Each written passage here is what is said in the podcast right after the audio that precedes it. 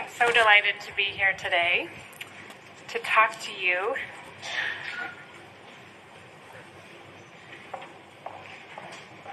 we got it here, about the menstrual cycle. Oops. There we go. As a barometer for women's health. And when I was first asked to do this talk, I thought, wow, women's health is a huge topic. I needed to narrow it down. And so although I don't feel we should segregate women's health just to our reproductive organs and reproduction, when we think about it from a physiologic perspective, we often say she's premenstrual, she's postmenopausal. So we talk about women's health in relationship to the menstrual cycle. The other aspect I wanted to bring to your attention is that the menstrual cycle is often cited as a barrier for including women in research. And if we just take the example of women athletes, when we look at a recent editorial in the British Journal of Sports Medicine, they looked at over one thousand studies, so one thousand three hundred eighty-two studies, six million participants from the years two thousand eleven to two thousand thirteen, and only thirty-nine percent were women. And why that matters is because our women athletes are actually more prone to concussion. And when we think about it in relation to the menstrual cycle, if they incur the concussion at a time where their progesterone is high, they have much more difficulty with recovery. And so for that reason, not only should we be including more women in research, we need to actually include more menstruating women. So although I've been interested in practicing women's health throughout my career, part of the reason I wanted to talk to you today about this is personal. This is my fourteen-year-old concussion-prone ski racing daughter. And when she was heading into puberty, I thought, how was she going to experience this? How would my husband, my son, and I, how would we honor her?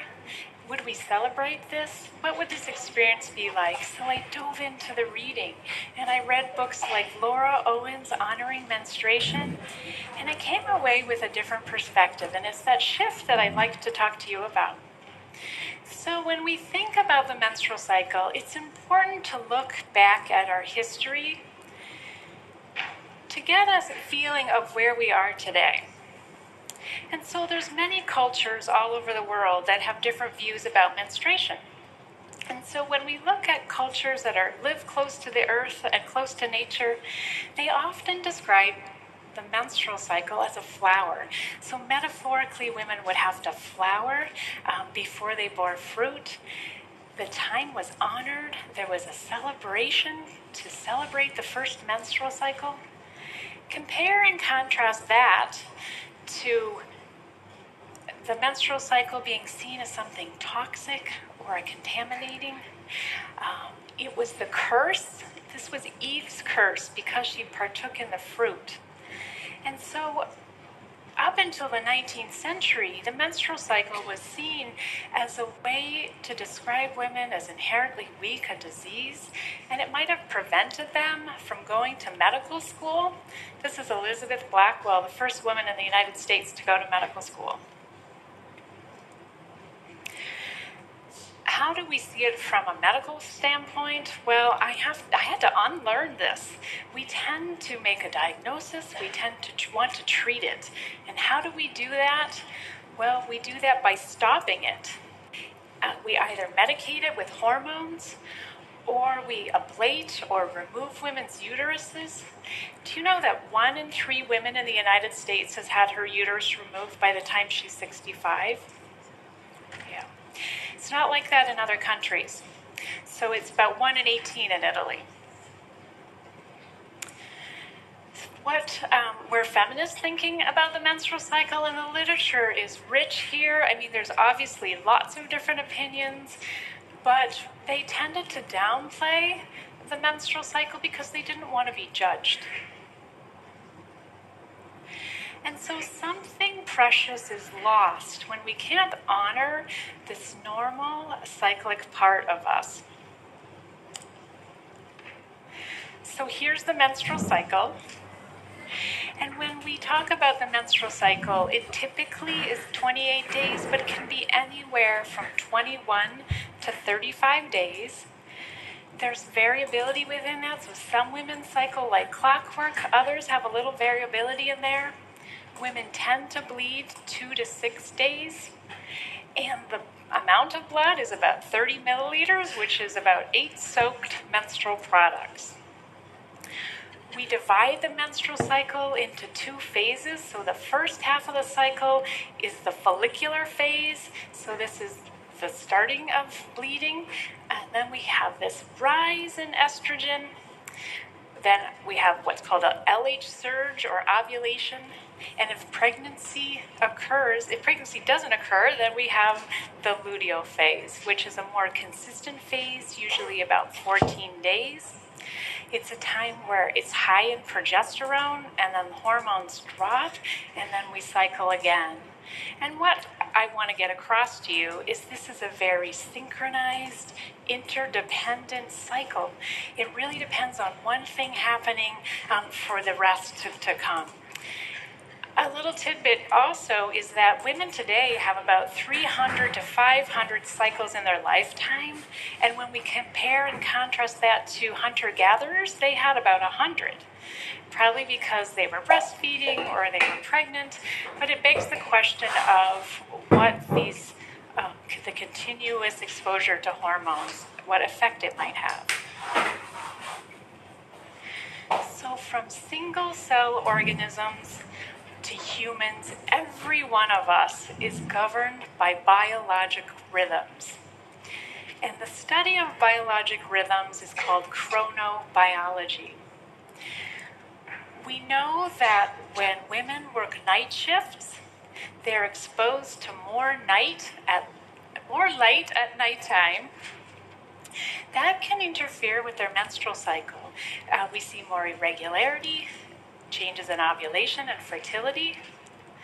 The lunar cycle, so this is this monthly cycle, has been connected to the menstrual cycle since before recorded history.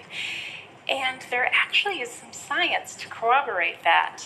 Um, not very many studies, but a few. And one interesting one I found was that if you put a nightlight on a woman's bedside stand and mimic full moon, this can, in fact, encourage uh, and promote ovulation and regularity. We know that women's menstrual cycles are impacted by the seasons. We see increased ovarian activity in the summer months. Um, compare and contrast that to in the winter where they have less. So I love this diagram in Christine Northrup's book, Women's Bodies, Women's Wisdom. And she overlays the menstrual cycle with the seasons and this lunar cycle, this waning and waxing of the moon. And what you'll also notice on there is she has a, you know, a time of inspiration. So as we're going from spring into summer, this is that rising of estrogen, that follicular phase um, coming over through ovulation into fall and winter, um, heading into the menstrual cycle, a time where women often feel uh, they want to be more reflective. They would like to um, be more alone. They perhaps are more uh, honest with their emotions. And so I love this infographic. You know, and another way to, it's just another way to reframe these physiolog- these regular physiologic functions. And stories and narrative therapy, Um, so stories have, are a time-old strategy used by healers and medicine folk to help people connect uh, and understand their world. And we see this uh, uh, the repeating use of archetypes, so the maiden, the mother, the crone, the archetypes of seasons. They keep recurring in our history, in our art, um, even in modern day. And it's a wonderful way to connect us with our physiology.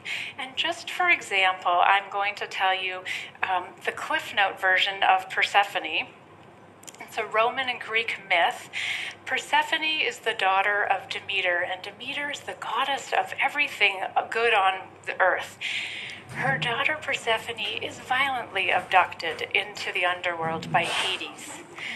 Demeter, Demeter is in despair. Sort of all life as we know it ends on Earth, and humans plead to Zeus to do something about it. He sends Hermes to go rescue Persephone and bring her back. She's reunited with her mother. However, because she partook in the fruit, she ate the pomegranate seeds, it was deemed that she must return to the underworld for a certain amount of time and then come up to the light again. And this is the simple story of the seasons, and yet it's the story of a woman's life. It's the story of the menstrual cycle. And to me, this is such so much more meaningful um, to, you know, this going into the darkness before the menstrual cycle, than just hearing, well, your progesterone's dropping and your endometrium's sloughing off. Uh, so it just, um, it really gets into the physiology and connects the psyche. So that's what I love about what I do. I have this huge toolbox as an integrative practitioner. And these are just only some of the tools that I use that I'm going to talk with you today about. So one of the most profound and useful tools in my toolbox is listening. I cannot tell you how effective that has been. It may be the first time somebody is listening to her story, relaying it back to her, seeing it all out on a timeline. I get emails all the time about the first visit that I've had with someone because it's been so profound for them. I will use questionnaires or diaries if I'm trying to get a sense if there's a cyclic nature to some symptoms that might be going on. And I also use things like metaphor and reframing. When we are sitting and listening to women, it's important to get a sense of where they are with their menstrual cycle, their beliefs and attitudes. You could imagine that someone has, who has been raised or is from a culture where the menstrual cycle might be seen as shameful or something to be hidden or dirty, how that might impact how they're physically feeling. And it's important as healthcare providers and practitioners that we have a positive attitude and speak positively about the menstrual cycle. Nutrition and diet, of course, is a cornerstone of my practice. I have a nutrition and health coach that work with me. And how I approach, my approach is that I generally have a base that I start with. People are, and, and we get a sense of where they are. And then, depending on what might be going on, I add these nutritional layers in. So, for example, if someone had polycystic ovarian disorder, they had some insulin resistant, I'm really going to have this focus of low glycemic with them. Or if there's inflammation going on, I'm going to see this as an opportunity to talk about anti-inflammatory. And then there are all these wonderful micro and macronutrients, so vitamins and minerals. And what I wanted to show you with this slide is that there's just not one vitamin that supports the menstrual cycle. And, you know, I do this for fun at night. I just sort of get on PubMed and I'll put in calcium plus menses and see how many articles come up. And so that's what's on the left, and on the right are all, you know, the major themes that show up. And in my practice, I might add on some magnesium or calcium if women are having some premenstrual issues or pelvic pain or migraines. And so you could see how um, I would use that in my practice. And then I don't know about you, but with over twenty-five thousand micro, uh, phytonutrients, I needed a way to organize them. So I have arbitrarily broken them down into functional groups, which for me is very useful in my practice because then I just have this go-to um, actionable suggestion or recommendation. So for example, when I'm thinking about hormone imbalance, I'm thinking about liver detoxification. I'm thinking about, so then I'm saying, you know, we're going to go to the cruciferous vegetables. We're going to talk about adding arugula and broccoli in.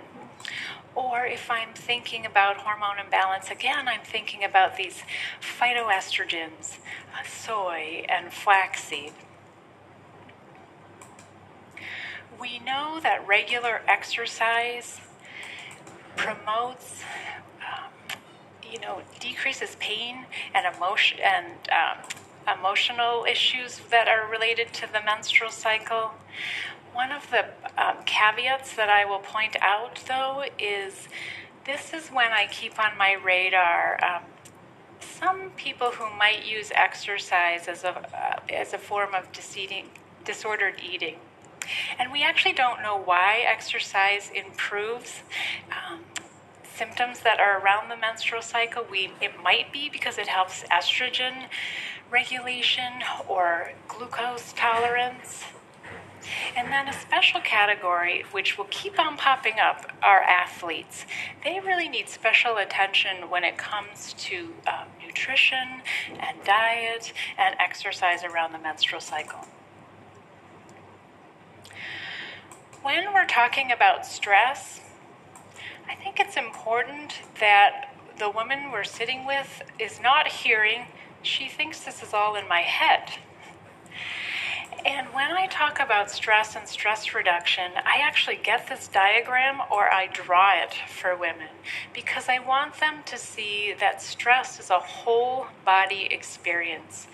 We have the perception of a stressor coming in our brain. It is then transmitted to every endocrine organ, the thyroid, the adrenal glands, the ovaries. The sympathetic nervous system is activated. Our immune response is activated. So it's this whole body experience. So it's great to have some ways to talk about stress in your toolbox, some easy, actionable things that you can do while you're sitting down with someone. One of my favorite strategies to talk about um, stress is nature therapy. We know that spending time in nature, just up to fifteen minutes, can reduce that sympathetic overdrive we see. And in Japan, they are studying the effect of the environment. It's called forest bathing. Um, and we see, we're seeing lots of clinical research come in to support um, the ability for spending time in nature to reduce stress, to improve our immune function and our hormone function. So whether it's the aromatherapy from the forest or we're resetting our biological clocks, um, nature therapy um, can be so useful. And when we're talking about circadian rhythms, it's so important to think about sleep. We know that if we have too little sleep, too much sleep, or disordered sleep, we can see an increase in inflammation measurable. Um, we can measure high sensitivity C R P and see it elevated. One of my biggest concerns when it comes to women's health is the impact of environmental toxicants. And specifically things like endocrine disrupting disorders. So we're talking about things like B P A, phthalates. Women and children are actually, because of their physiology, more susceptible to environmental toxicants. We all have probably a few hundred of them in us right now. They have a generational effect. So a woman who is pregnant, who's carrying a, a girl fetus, she can impact her potential grandchildren if she is exposed. And we think that environmental toxicants are a reason that we're seeing puberty happen earlier and earlier. So just simply even talking about plastic water bottles or personal care products can be a start. Social isolation. We know that people who experience social isolation experience more pain, depression, morbidity and mortality. We need a clan. It's important to start talking to women about their social support. Do they have one? And while we're talking about that, yes, indeed, women do um, tend to synchronize their cycles when they live together. I know that because I have three in my house.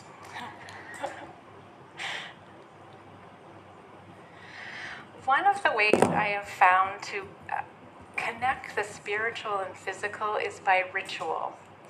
And this doesn't have to be anything elaborate. This can be as simple as herbal teas. So I will often recommend, uh, uh, with intention, a woman to sit down with an herbal tea, light a candle. And if you're interested in botanical medicines, this is a great place to start. These teas I've listed here are, can all be found um, under the label traditional medicinals in most grocery stores. And even something as simple as raspberry leaf tea, I've seen amazing results with regulating the menstrual cycle, reducing bleeding, um, and so they can be profound.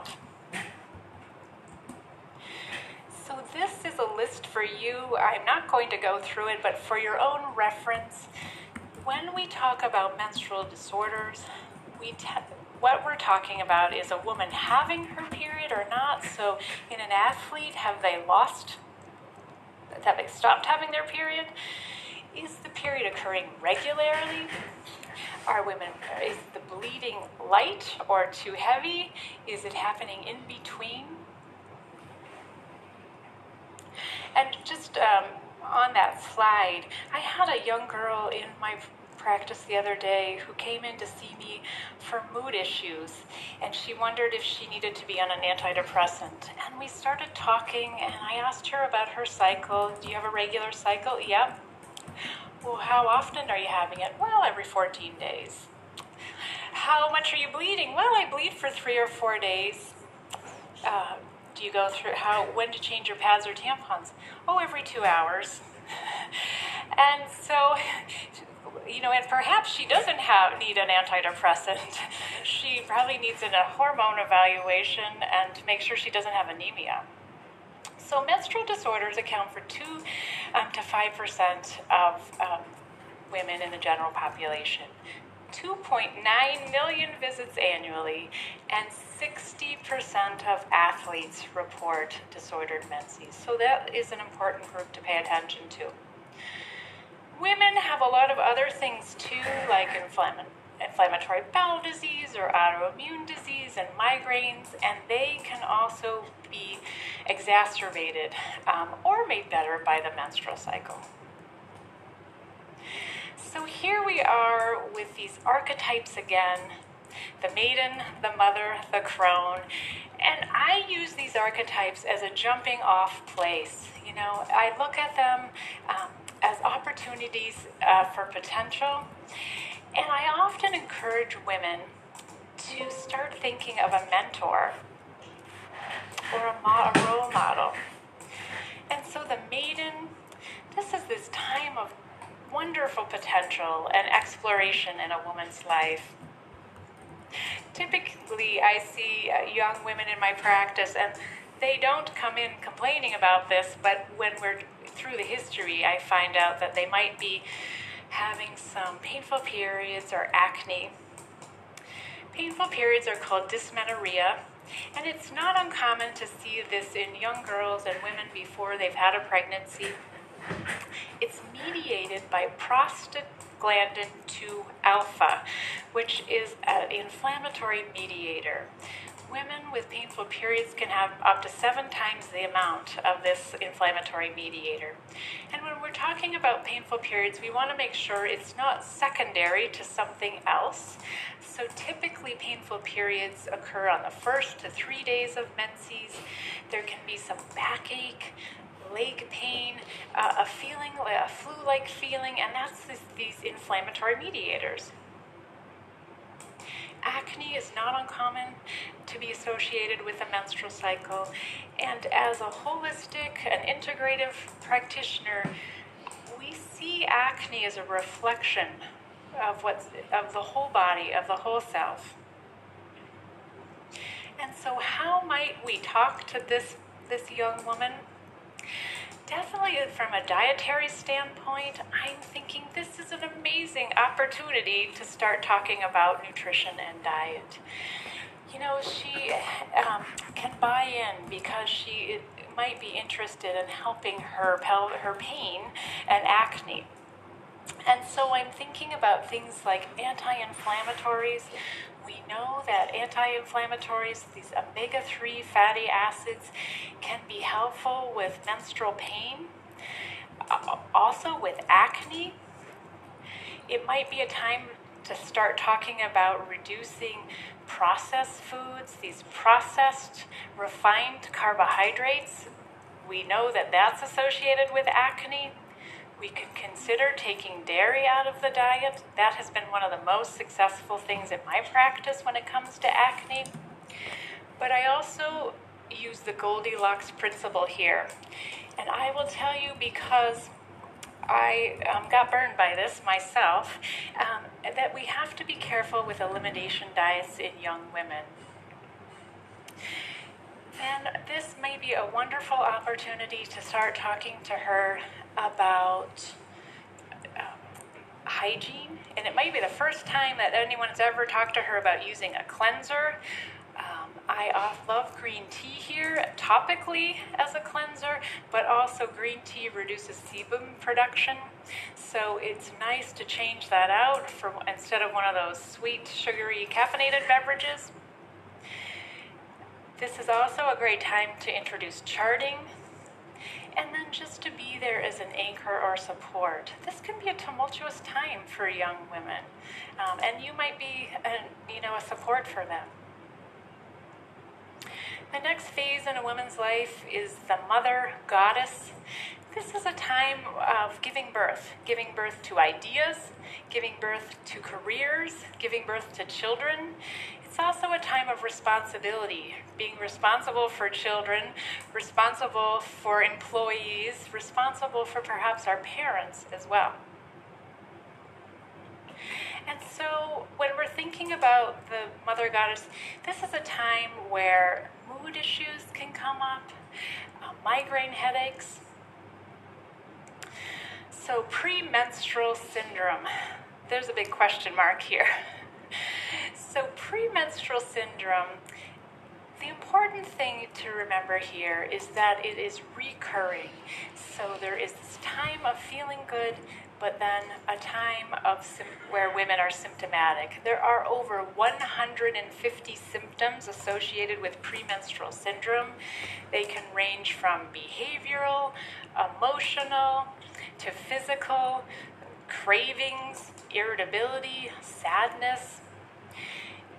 You know, and it's also important to get a sense of how it's impacting her life. You know, is it impacting work, family?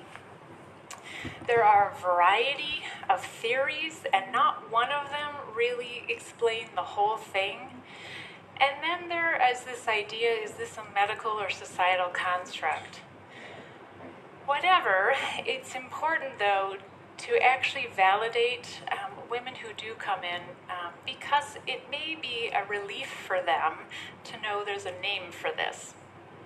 I love how Christine Northrup parallels seasonal affective disorder with premenstrual syndrome, so that time going into the fall, you know, increased cravings, sadness, maybe social isolation, but she also points out that this is a wake-up, this is a knock on the door. What is coming up for you each month? What's coming up for you each year? And important to try to figure that out. When we think about migraines, migraine headaches increase in incidence when women start having menstrual cycles to the time of menopause. There's an increased incidence in migraines. They can be purely menstrual migraines, so only during menses, or they can be menstrual related, so worse during the menstrual cycle, but it happens at other times as well. the mother goddess. This is Lakshmi, the mother goddess in the Hindu religion. And when we're thinking about diet for this woman, I would be thinking about elimination and elimination diet. thirty percent of migraines are triggered by food. We also know that premenstrual syndrome um, can be made worse with things like coffee, refined foods, preservatives, and so I definitely would be thinking about elimination here. When we're lifestyle, so important, and this would be a great time to start talking about exercise, stress reduction, support group. This group, I find women in this age, they don't take time for themselves. They don't take time to eat well. They're not taking time to exercise. They're not taking time to relax. So perhaps that lighting the candle, a cup of tea, if it's not every night, perhaps it's just as she's heading in toward the menstrual cycle. The crone and the sage. The crone and the sage get such a bad rep in American society.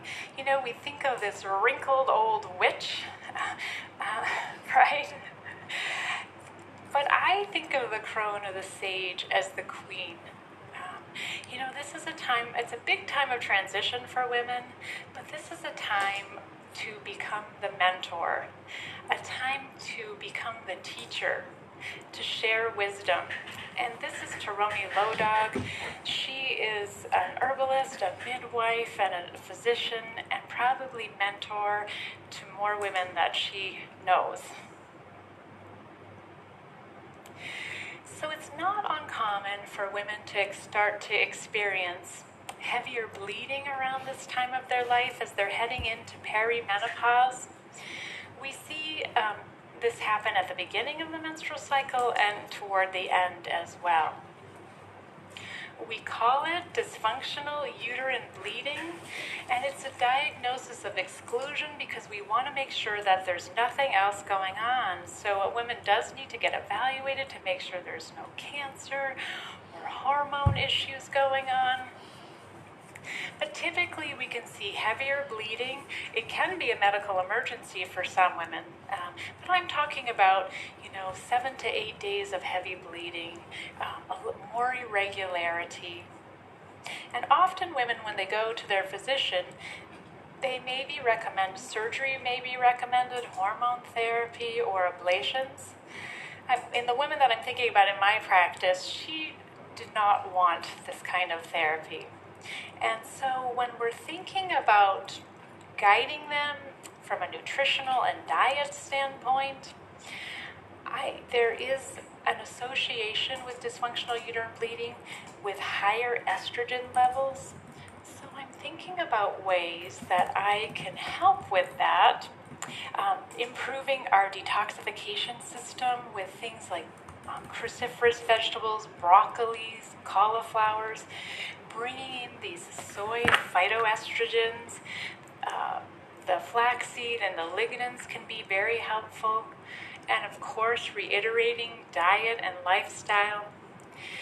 This can also be, this time I think of um, this transition, it's important to get a sense of where women are with it. Some women are glad to be getting, you know, moving on, um, and others it can be a time of loss. You know, their children have gone off to college.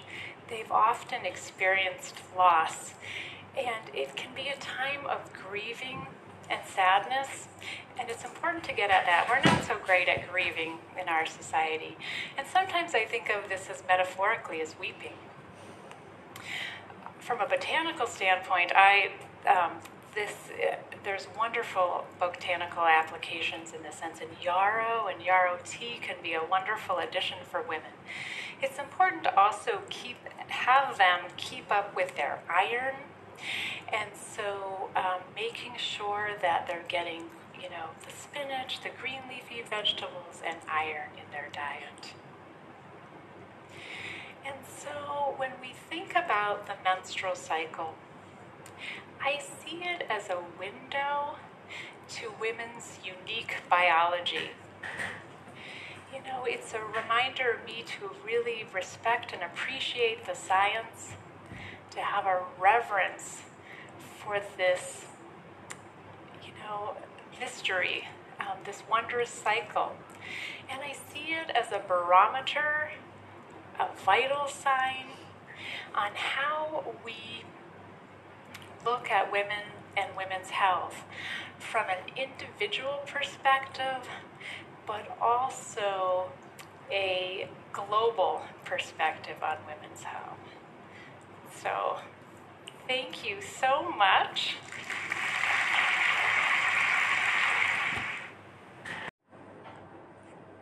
Menstrual Wellness, a Barometer for Women's Health by Leslie James, M D. Women's health, not segregated to reproductive organs, relation to menstrual cycle, research. Menstrual cycle through history and culture. Important to take a look at our history, influence of thoughts and thinking, social and cultural context. Positive. Being or being ivory coast or the flower, Europe, California or the moon time, Navajo, Quinalda or ceremony. Negative. Pliny, something capable of poisoning. Hippocratic constitution, coldness, inability to cook nutrients. Misogynistic view. History recorded by men. Disease. Opportunity to treat women as fragile and weak. Medica- medicalization. Stop it, medicate it, remove it. Modern attitudes. Women's reform. Feminist movement. Third wave feminism. Periodicity and cycling or cyclic nature. Something precious is lost if we cannot acknowledge and honor our cyclic nature. Promoting healthy menstruation, her story, belief or attitude, nutrition or diet, activity or exercise, address stress, environment, community, social relationship, rituals, her story, listening, timeline, questionnaires, diaries. Metaphor, reframing. Menstrual disorders definitions. Amenorrhea, amenorrhea, absence of menses. Anovul- anovulation, absence of ovulation. Dysfunctional uterine bleeding, prolonged, excessive bleeding in absence of organic disorder. Dysmenorrhea, painful menstruation. Hypomenorrhea, sant, regular menstruation. Intermenstrual bleeding, bleeding between normal periods. Menorrhagia, prolonged excessive bleeding. Menometrogia, irregular heavy bleeding. Oligomenorrhea, infrequent menstrual cycle or thirty-five days. Piezo, pilocytic ovarian syndrome, androgen ex- excess, insulin-resistant anovulation, cytic ovaries. Premenstrual syndrome, cyclic reoccurrence of psycho-emotional and physical disorders during luteal phase of menstrual cycle. Menstrual disorders, two to five percent of general public, sixty percent of athletes, two point nine million visits annually. Menses and comorbid conditions are migraines, epilepsy, bowels disease, autoimmune disease. Cases, maiden, the mother god or the goddess, the crone or the sage. The maiden, discovering potential exploration. The maiden, the fourteen-year-old with painful periods and acne. Dysmenorrhea, primary versus secondary, inflammation mediators. Acne, reflection of overall health, topical and systematic. The maiden, diet, nutrition, lifestyle, hygiene, charting, anchor, or support. The mother or the goddess, giving birth, ideas, children, careers, responsibility. The mother, goddess, thirty-six years old with mood changes six days prior to her cycle. History of migraines. Migraines, menstrual migraines, menstrual-related migraines. The crone or the sun, sharing wisdom, transition, and letting go. The crone or the sage, forty-nine years old, experience heavy, heavier flow, dysfunctional uterine bleeding, diagnostic of exclusion, excessive, prolonged, unpatterned, ano-ovulatory. The crone or the sage, diet, nutrition, lifestyle transition. Appreciate the science and have a revenge for the mystery.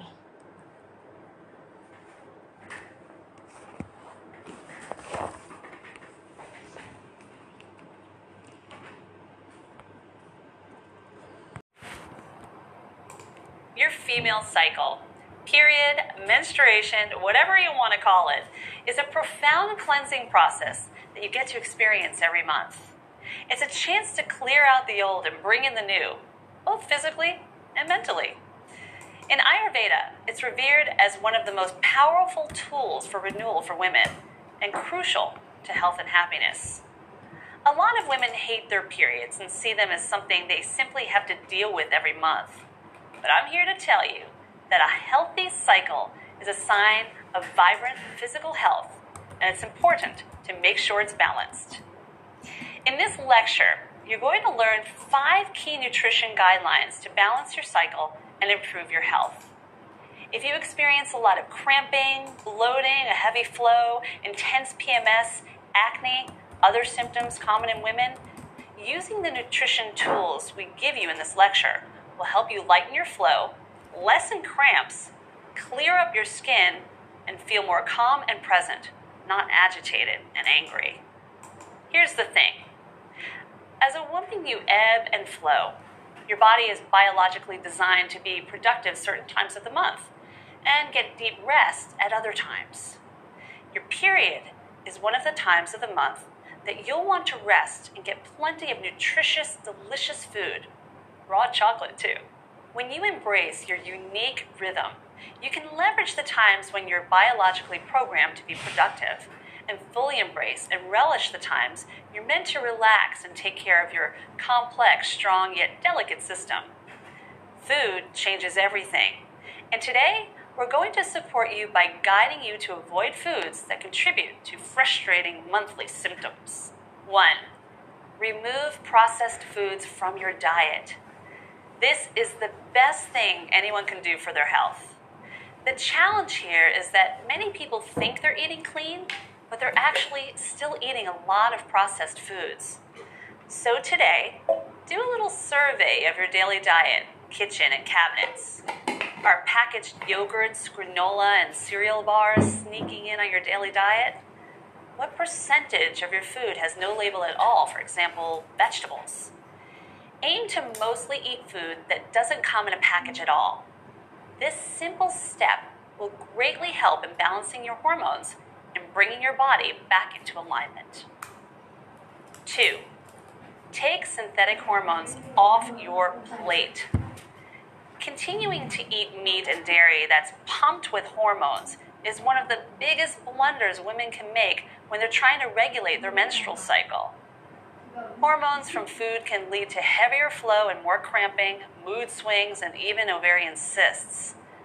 Choose grass-fed, local, clean meat and dairy, and notice the difference in your monthly cycle. Three, evaluate dairy products in your diet. Dairy is one of the biggest contributors to cyclical imbalance. As a mucus-producing food, it clogs the respiratory and digestive system. It makes your monthly cycle heavier and more uncomfortable. It can also contribute to cystic breasts and acne in many cases. Four, pick your proteins wisely. Protein is in an area where bioindividuality really comes into play. Some people notice a lot less cramps and less heavy, more comfortable flow when they stop eating animal products. I know other people who were dealing with amenorrhea or lack of period, and it instantly returned when they started eating high-quality animal protein. When choosing protein, make sure it's always grass-fed, local, and free of hormones. Experiment with vegetarianism or even veganism if you choose, and just observe how these different eating styles make you feel and how they affect your menstrual cycle. Five, get honest about fat. Lack of high-quality fat in the diet is linked to poor skin health, lack of period, hormonal imbalance, ovarian cysts, and a slew of other common women's health issues. It's important to remember that fat is your friend, not your foe. Adding avocado, olive oil, and even grass-fed butter can be very helpful when balancing your female cycle. The concept that fat makes you fat is old science and simply untrue. Which of these five dietary guidelines appeal most to you? When you check in with your gut instincts, what do you think your body needs most to come into balance? Choose the guideline that speaks to you most and start experimenting. Nutrition for the menstrual cycle. The menstrual cycle, often associated with bloating, moodiness, cramps, and pesky hormonal breakouts, can be a frustrating time for many women. Fortunately, there are few simple dietary changes that may help reduce the severity of symptoms experienced each month. one. Remove processed foods from your diet. This is the best thing anyone can do for their health. The challenge here is that many people think they're eating clean but are actually is, is still eating a lot of processed foods. Do a little sur- survey for your daily diet, kitchen, and cabinets. Are high yogurt, sugar, granola, and cereal bars sneaking into your daily menu? What percentage of your food has no label at all, like vegetables? Aim to mostly eat food that doesn't come in a package. This simple step will greatly help in balancing your hormones and bringing your body into alignment. two. Take synthetic hormones off your plate. Choose grass-fed, local, and clean meat and dairy without added hormones, and notice the difference in your monthly cycle. Hormones from food can lead to a heavier flow, more cramping, mood swing, and even ovarian cysts. three. Eat plenty of fresh fruits and vegetables. Fruits and vegetables are generally a great source of fiber, vitamins, minerals, and phytonutrients, which may help reduce symptoms and severity of P M S. four. Pick your protein wisely. Bioindividuality comes into play in a big way with protein. Some people notice a lot less cramps and a higher, more comfortable flow when they reduce consumption of animal products. But women who are dealing with am- amenorrhea or lack of period may find that eating high-quality animal proteins help period to return. When choosing protein, opt for grass-fed, local, and hormone-free. When possible, experiment with a more plant-based diet and observe how these different eating styles make you feel and how they affect your menstrual cycle. five. Get honest about fat. The concept that, that fat makes you fat is simple and true. Lack of high-quality fat in the diet is linked into poor skin health, amenorrhea, hormonal imbalance, ovarian cysts, and slew of other common women's health issues. It's important to remember that fat is your friend, not your foe. Adding avocado, olive oil, and even grass-fed butter can very can be very helpful when balancing your female cycle. Good fats, especially omega three C, helps reduce inflammation, which can be particularly useful in reducing cramping.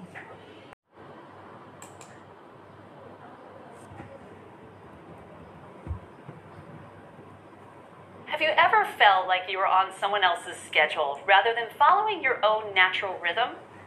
You might be letting your kids, husband, partner, or even roommates influence the flow of your day, but it might also be a broader prescribed rhythm that you're just going with instead of actually listening to your body. You know, the one you see everyone else subscribing to. Wake up early, maybe work out, go to your job, work hard all day, eat lunch over your desk, get off late, have some wine, a late dinner, go to bed, and repeat. Here's the truth. That doesn't work for everyone. And that type of schedule, more often than not, has a negative effect on female hormones. If you're dealing with chronic fatigue, low sex drive, intense P M S, cystic acne, even mild depression, and other random symptoms, going against your natural rhythm might be the issue. In this lecture, we're going to guide you through five ways to balance your hormones through primary food. We'll discuss nutrition for women's health in another lecture, a very important subject too. Through the process of balancing your hormones through primary food, you'll naturally begin to live in harmony with your female body instead of dragging yourself along on someone else's agenda. The result? You'll start feeling more energized and vibrant than ever. First, let's discuss mindset. A lot of women feel like they need to keep up with other people. If you don't feel like partying four nights a week after a fourteen-hour workday or exercising for two hours every single day, you might feel like there's something wrong with you. And you might even beat yourself up or feel ashamed or lazy. I'm here to tell you that ignoring your body's signals and writing them off as laziness is not productive or helpful, and it actually drains your energy even more. The mental weight you put on yourself, like shame and judgment, are just as draining, if not more draining, than a long to-do list. The female body is naturally incredibly fine-tuned, designed for deep relaxation and self-care at certain times of the month, and linear productive work other times of the month. You ebb and flow, and when you embrace your innate rhythm, you can leverage the times when you're biologically programmed to be productive, and fully embrace and relish the times you're meant to relax and take care of your complex, strong, yet delicate system. Now that you know your body is designed for periods of focused work and times of relaxation, not meant to be pushed and pulled in a million different directions every day, let's discuss the symptoms that commonly appear when you have been pushing your body rather than honoring your limits and taking impeccable care of yourself. One, you're exhausted. Two, your sex drive is nowhere to be found. Three, P M S is more intense than usual. Four, you feel guilty, ashamed, and, and or depressed, sometimes for no particular reason that you can pinpoint. Five, cystic acne starts appearing, especially around the jawline and chin. Six, you're gaining weight around the middle of your body. Do you have any of these symptoms? Maybe more than one or all of them? Take a few deep breaths and remember that your body has the power to heal itself by itself. Now, let's begin to gently yet powerfully heal the body through primary food methods that bring your female body back into balance. One, empower yourself. When symptoms pop up, it's easy to get scared. There might be a bigger and more complex issue going on, or feel like you're broken and you can't heal. The first step to healing is acknowledging that nothing is inherently wrong with you. Even if your health is not perfect right now, there's nothing wrong with you and you're not broken. You are whole exactly as you are.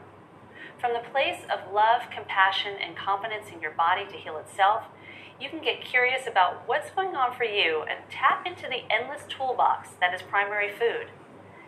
Embodying the mindset that you are healthy now and you can become even healthier takes a huge weight off your shoulders and allows your body to naturally reach health. Two, get real about rest. Sleep is a requirement for good health.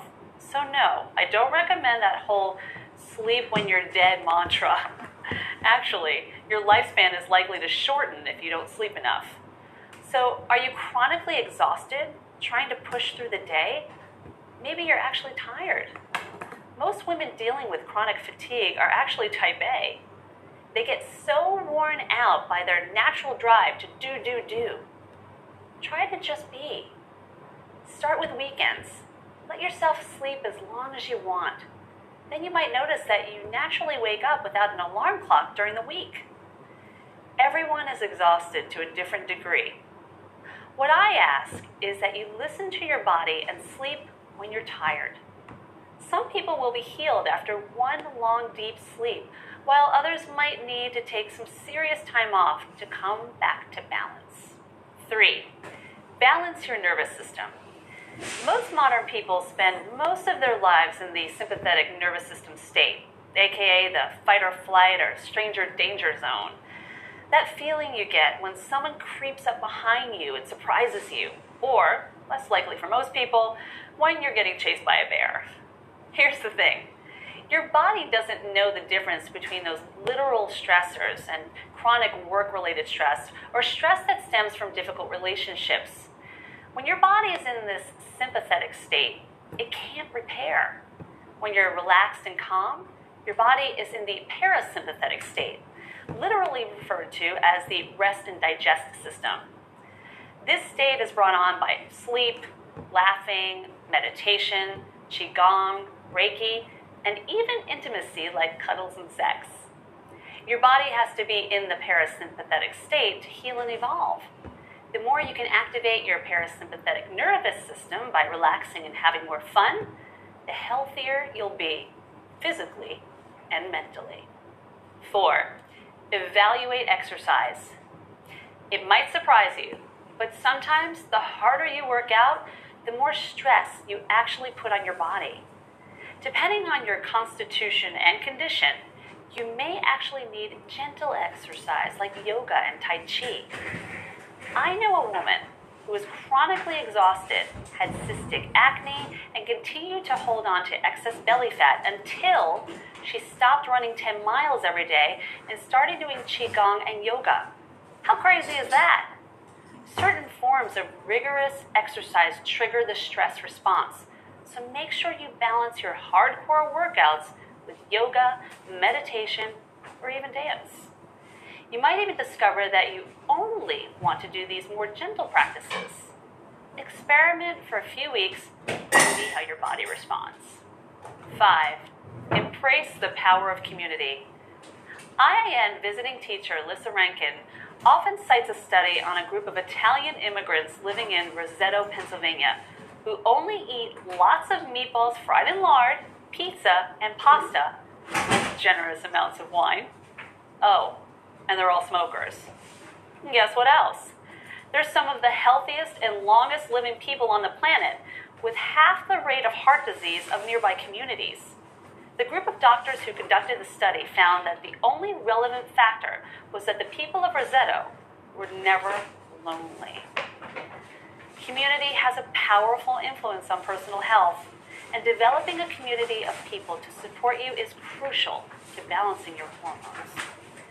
When you feel alone and isolated, you're more likely to overeat, feel depressed, and lack love and connection in your life. Humans are meant to live in community. It's natural and necessary. Reach out to three people this week who you'd like to deepen your relationship with, and notice how it impacts your energy and physical health over the next few months. Remember bio-individuality here. Everyone has their own formula for optimal health. A unique blend of primary food and secondary food that makes them feel amazing. To recap, we discussed the mindset shifts needed to heal your hormones through primary food. Next up, we discussed six common symptoms of hormonal imbalance. Then you learned five core primary food methods to balance your body and get your hormones happy and humming. Reflect on the five tools we've discussed, and then choose one to act on this week. After one is fully integrated, or you decide it's not part of your unique formula for health, add in another one. Enjoy your unique healing journey, and I'll see you soon. Balance your hormones through primary food. Have you ever felt like you were following someone else's schedule rather than your own natural rhythm? You may be letting your kids, husband, partner, or even roommates influence the flow of your day. It could also be a broader, prescribed rhythm that you're going to with instead of listening to your body. Here's the truth. One rhythm does not work for everyone. Following someone else's schedule more often than not has a negative effect on female hormones. If you're dealing with chronic fatigue, low sex drive, intense premenstru- premenstrual syndrome, cystic acne, mild depression, or other random symptoms going against your natural rhythm might be the issue. By working to balance your hormones through primary food, you'll naturally begin to live in harmony with your female instead of dragging yourself along on someone else's agenda. agenda. The result? You'll start feeling more energized and more vibrant. Evaluate your mindset. A lot of women feels like they need to keep up with other people. If you don't feel like partying four nights a week after a ten-hour workday or exercising for two hours every single day, you might be thinking there's something wrong with you. You might even beat yourself up or feel ashamed and lazy. Ignoring your body's signal and writing them off as laziness is not productive or helpful. It actually drains your energy even more. The mental weight you put on yourself, like shame and judgment, is often more draining than a long to-do list. The female body is naturally incredibly fine-tuned. It is designed for deep relaxation and self-care at certain times of the month and linear, productive work at other times of the month. Here are some symptoms that commonly appear when you have been pushing your body rather than ignoring your limits. one. You're exhausted. Your sex drive is nowhere to be found. Your P M S is more intense than usual. You're gaining weight around the middle of your body. You feel guilty, ashamed, and are depressed, sometimes for no particular reason. Cystic acne is starting to appear, especially around the jawline and chin. Read on to learn how to heal your body through primary food methods that bring your female body back into balance. one. Empower yourself. When symptoms pop up, it's easy to feel like there might be a bigger or more complex issue going on your broken and can't heal. The first step is healing is acknowledging that nothing is inherently wrong with you. You are whole exactly as you are. From a place of confidence in your body's ability to heal itself, you can get curious about what's going on for you and tap into the endless toolbox that is primary food. Embodying the mindset that you are healthy now and you can become even healthier takes a huge weight off your shoulder and allows your body to naturally reach health. two. Get real about rest. Are you chronically ha- exhausted? Trying to push through the day? Maybe you're actually tired. Starting with weekends, let yourself sleep as long as you want. You might notice that you wake up naturally within an alarm clock during the week. Some people will be rejuvenated after a long, deep sleep, while others might need to take some serious time off to come back into balance. Sleep is a requirement for good health. Listen to your body and sleep when you're tired. three. Balance your nervous system. Most modern people spend the majority of their lives in sympathetic nervous system state, aka the fight or flight stranger danger zone. That feeling you will get when someone creeps up behind you and surprises you.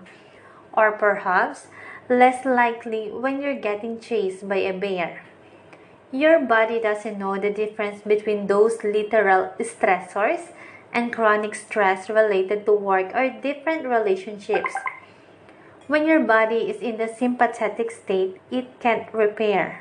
When you are relaxed and calm, your body is in the sympathetic state, referred to as the rest and digest system.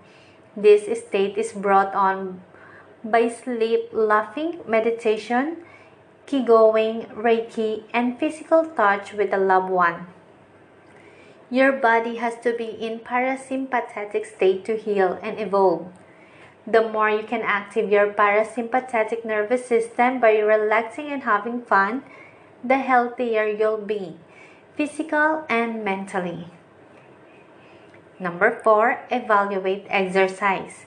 It might surprise you, but sometimes the harder you work out, the more stress you actually put on your body. Depending on your constitution and condition, you may actually need gentle exercise like yoga or tai chi.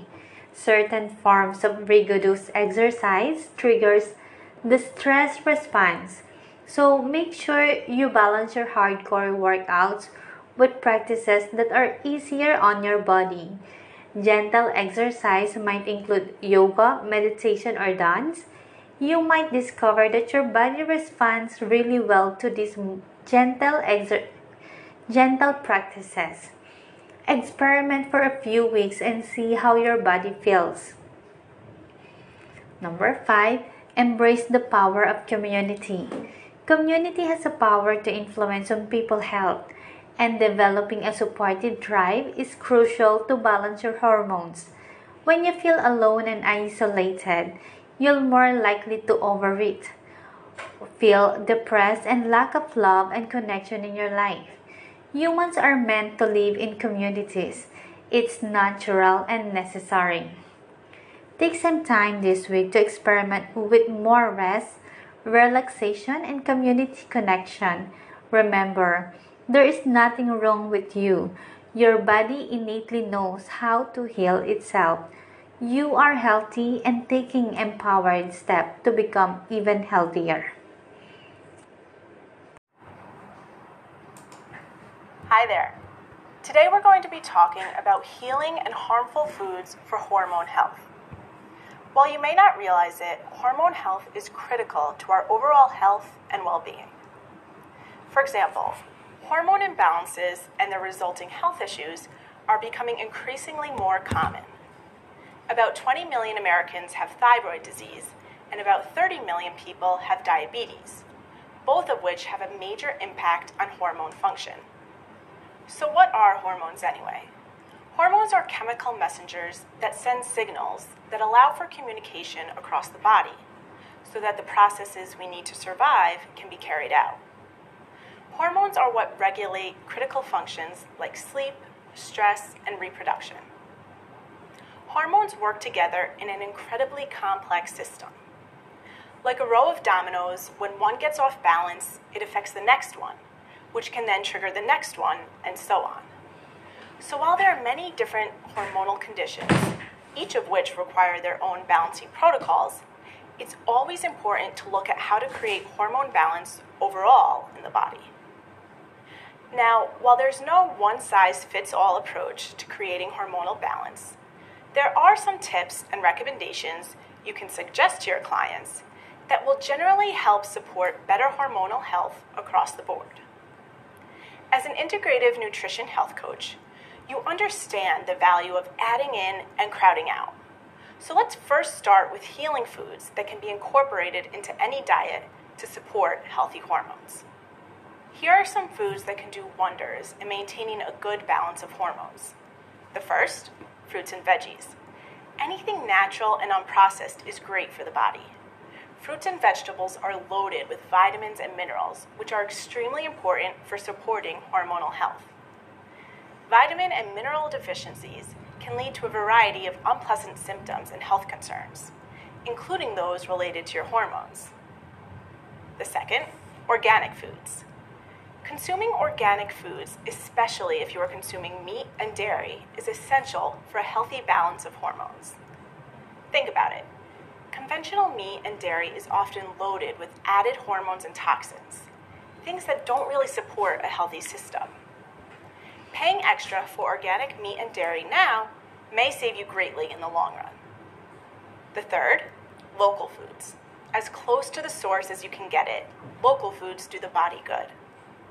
This could mean growing your own food, investing in community-supported agriculture, which is also called a C S A, or shopping for locally sourced meat, dairy, and produce.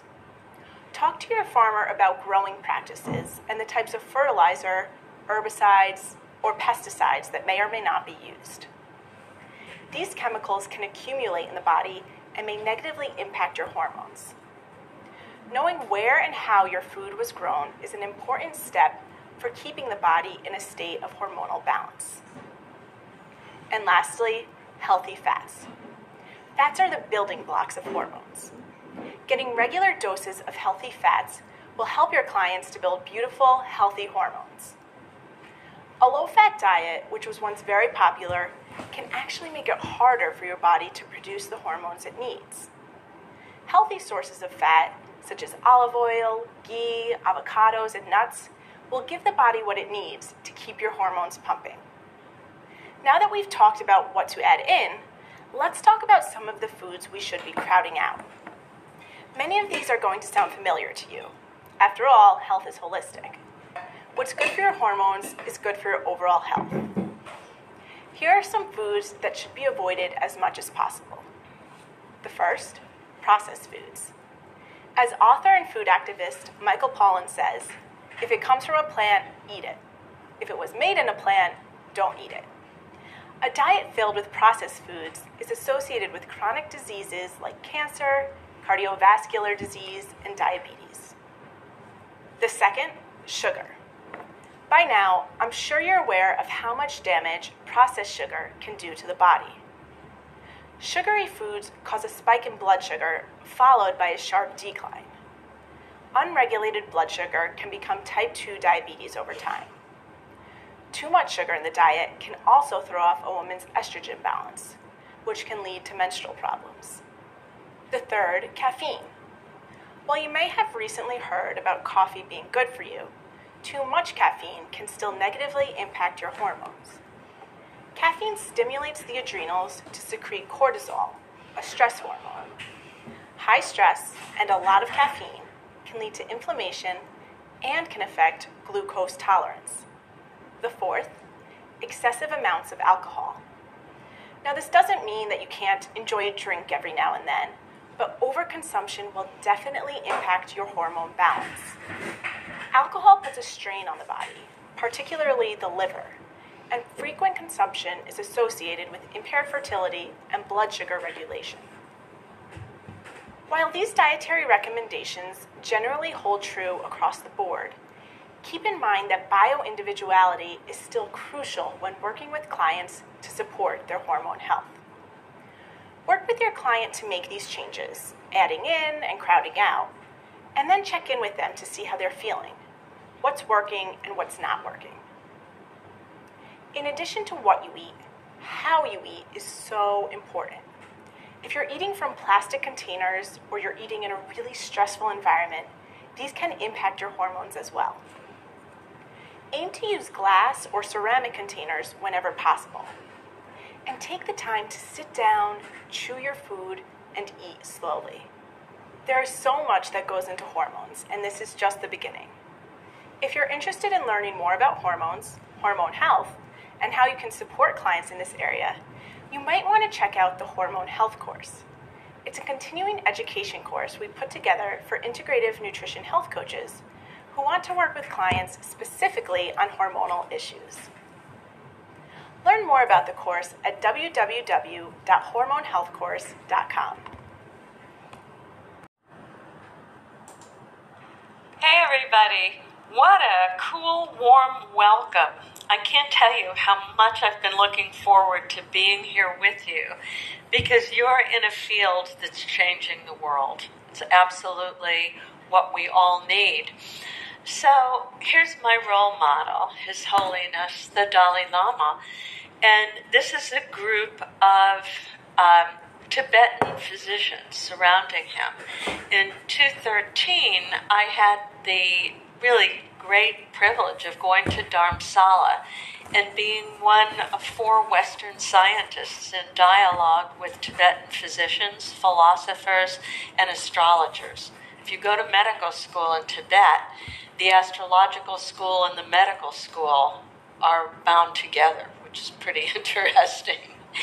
And today we're going to t- be talking about ancient wisdom, modern science, and psychology, and how it relates to health and also to health coaching. So we've got a lot to do, and I'm going to get right to it. So when I was asked to talk about mind-body medicine, you can't really talk about the body without talking about the mind. And the very first understanding of mind-body medicine came really during wartime, when a nurse ran out of morphine to give to injured soldiers. And her heart was just broken. Can you imagine to be on the battlefield and to have nothing, nothing to give? And so she gave them injections of salt water. And it turned out that it relieved their pain. And that's called the placebo effect. You know, what we really believe in, it actually manifests physically in our body. And this is from my favorite medical journal, which is Time Magazine. These days you can like get terrific information. And we're all familiar with looking at brain scans. And simply what this one shows is it's a placebo study of pain, and people getting a placebo have less pain. Let's see if we can point that out. The pain area is much smaller with a placebo than without. And so a placebo is real. People often think something psychosomatic is imagined. It's not imagined. It has reality in our physical body. So I want to talk a little bit about what you do in terms of dietary change, coaching, and the placebo effect. We all have to eat, and it's amazing how we're so used to whatever we eat and generally resistant to eating anything else. And when somebody makes a big change in their eating habits, they're going to generally get better, even if it's not the right diet for them, at least for a little while. Because doing something big like that, a tremendous behavior, brings forth the placebo effect. And so it's so important to recognize that and use it in your health coaching, because people are going to feel better. And what's great about I I N is you really have a personalized approach. And you all know already that what is a good diet for one person may not at all be a good diet for another person. And just knowing that puts you so far ahead, because you can really work with people and uh, bring the placebo effect into it. But here's the other thing.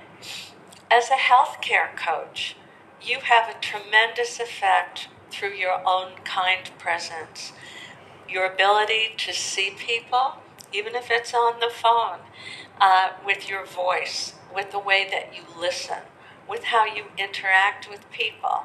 Because it turns out, in terms of modern-day psychology research, we understand that kindness, care, and the therapeutic presence is probably just as important as anything that you actually have to teach.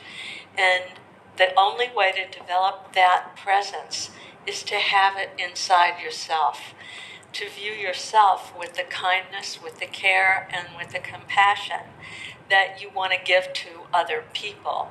So we're going to look at how to do that. This healing is all about relationships. So we hear a lot about pets, and this is Mister Milo, one of our two standard poodles, and that's my husband Gordon, who's probably like really embarrassed right now in the audience. As it's early in the morning before his hair was combed, I think. But that's an example of healing presence. Pets are so popular in America these days, and there are so many studies, because the relationality we feel with a pet is that we're not being judged, we're being loved, we're being seen. And that's what we want to do, is unleash our inner dog in all of our therapeutic relationships. So the National Center for Complementary and Alternative Medicine started, oh now, maybe twenty years back with, we all used to joke, homeopathic levels of funding, which have generally grown through time as an understanding of mind, body, and spirit has come forth. And I think they captured the heart of coaching in their very original website. So they defined mind-body medicine as focusing on the interactions among the brain, the mind, the body, and the behavior. And that it researches the effects of emotional, mental, social, spiritual, and behavioral factors on health. And there is a tremendous amount of research these days that we can call upon. The fundamental guiding precept of mind-body medicine, and I would, by the way, say coaching is a form of mind-body medicine, is respect for and enhancement of each person's capacity for self-knowledge and self-care. And that's the fact, we all have it within us. When we have the right information outside, we start to pay more attention to all of the subtle cues inside that tell us what we need to do to really strengthen our body and our mind, our health and our happiness. So the mentor education, you're all mentors. So I wanted to spend a word, uh, a moment on the word educate, which comes from a Latin word educare. And what that means is to bring out from within. Instead of the model of teaching by pouring in something from the outside, it's our job as health coaches to bring something out within each person. So the field views illness, and in this case, you have a lot of people who want health coaching to avoid illness or to recover from illness. And that's an opportunity for personal growth and transformation. And the view of healthcare providers is that they're catalysts and guides in that process. What an incredible calling, don't you think? It just is wonderful. And that's, of course, my calling. That's what I've done for many, many years. And it is, I think, the most satisfying kind of life purpose. So this is now a famous question in health coaching. It's so simple, and yet it makes a tremendous difference to both client behavior and the stories that we tell ourselves about health. I'm going to talk a lot about narrative. That's a big word. Right at Columbia, there's a program in narrative medicine, which is pretty amazing. And it's for anybody in the healthcare field, because essentially helping somebody change their story is what changes their life. Your life is all about the stories that you tell. And this is a very, very simple question that helps people change their story. And it's this: is there anything you'd like to do in the next couple of weeks that might support your health or your well-being? And that's an example of bringing out something from within. Asking somebody, so they have to search inside and really think about what is it that they could do. And it turns out that simple question is gold. I wanted to talk a little bit about human caring and compassion, since that's the subject we're on. And it's a big aspect of mind-body research, which is what I was actually invited here to discuss. So when we are cared for, when somebody sees us with the eyes of kindness and compassion, when we feel deeply respected, it reduces stress. It's really hard to feel stressed and seen at the same time. At the same time, caring and compassion stimulate our pleasure system. And we have a tremendous pleasure system in our body. And what I tell people is health should feel like a pleasure. If you're eating right for your own personalized nutrition, for your own physiology, what you should feel is not like you're wearing a hair shirt. You should feel pleasure.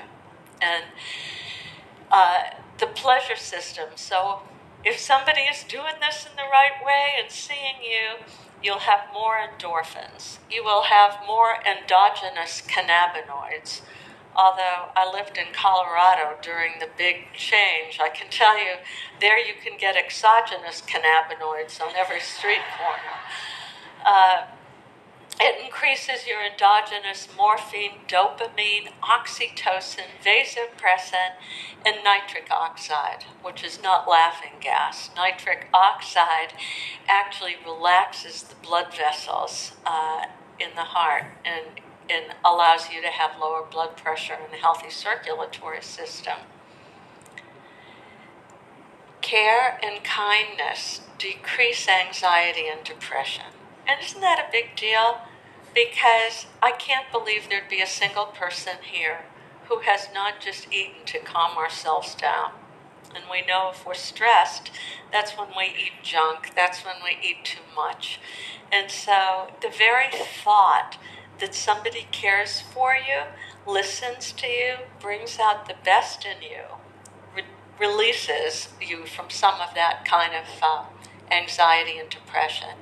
It also enhances motivation, and isn't that what we're after? Uh, for people to be motivated to make a big change in their behavior and to make positive choices is enabled by our very presence. And of course, that increases well-being and decreases physical symptoms. So, I had to say a word about dogs. I'm completely a dog fanatic. Uh, there's, there's um, in psychology today, a very cool guy by the name of Alex Korb, who uh, writes really wonderful columns.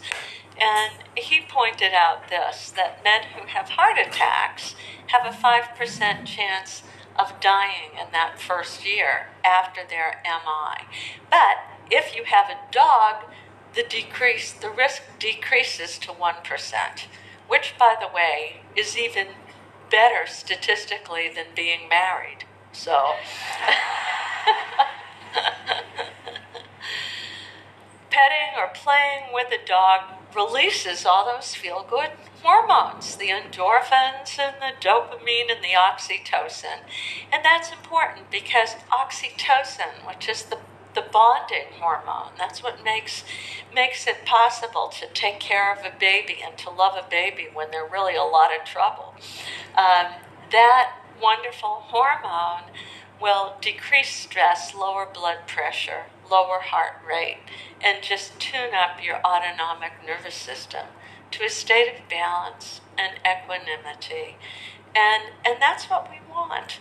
The body has an inner balance, and that's what we're really trying to educate, to bring forth. So how do we encourage success in our clients?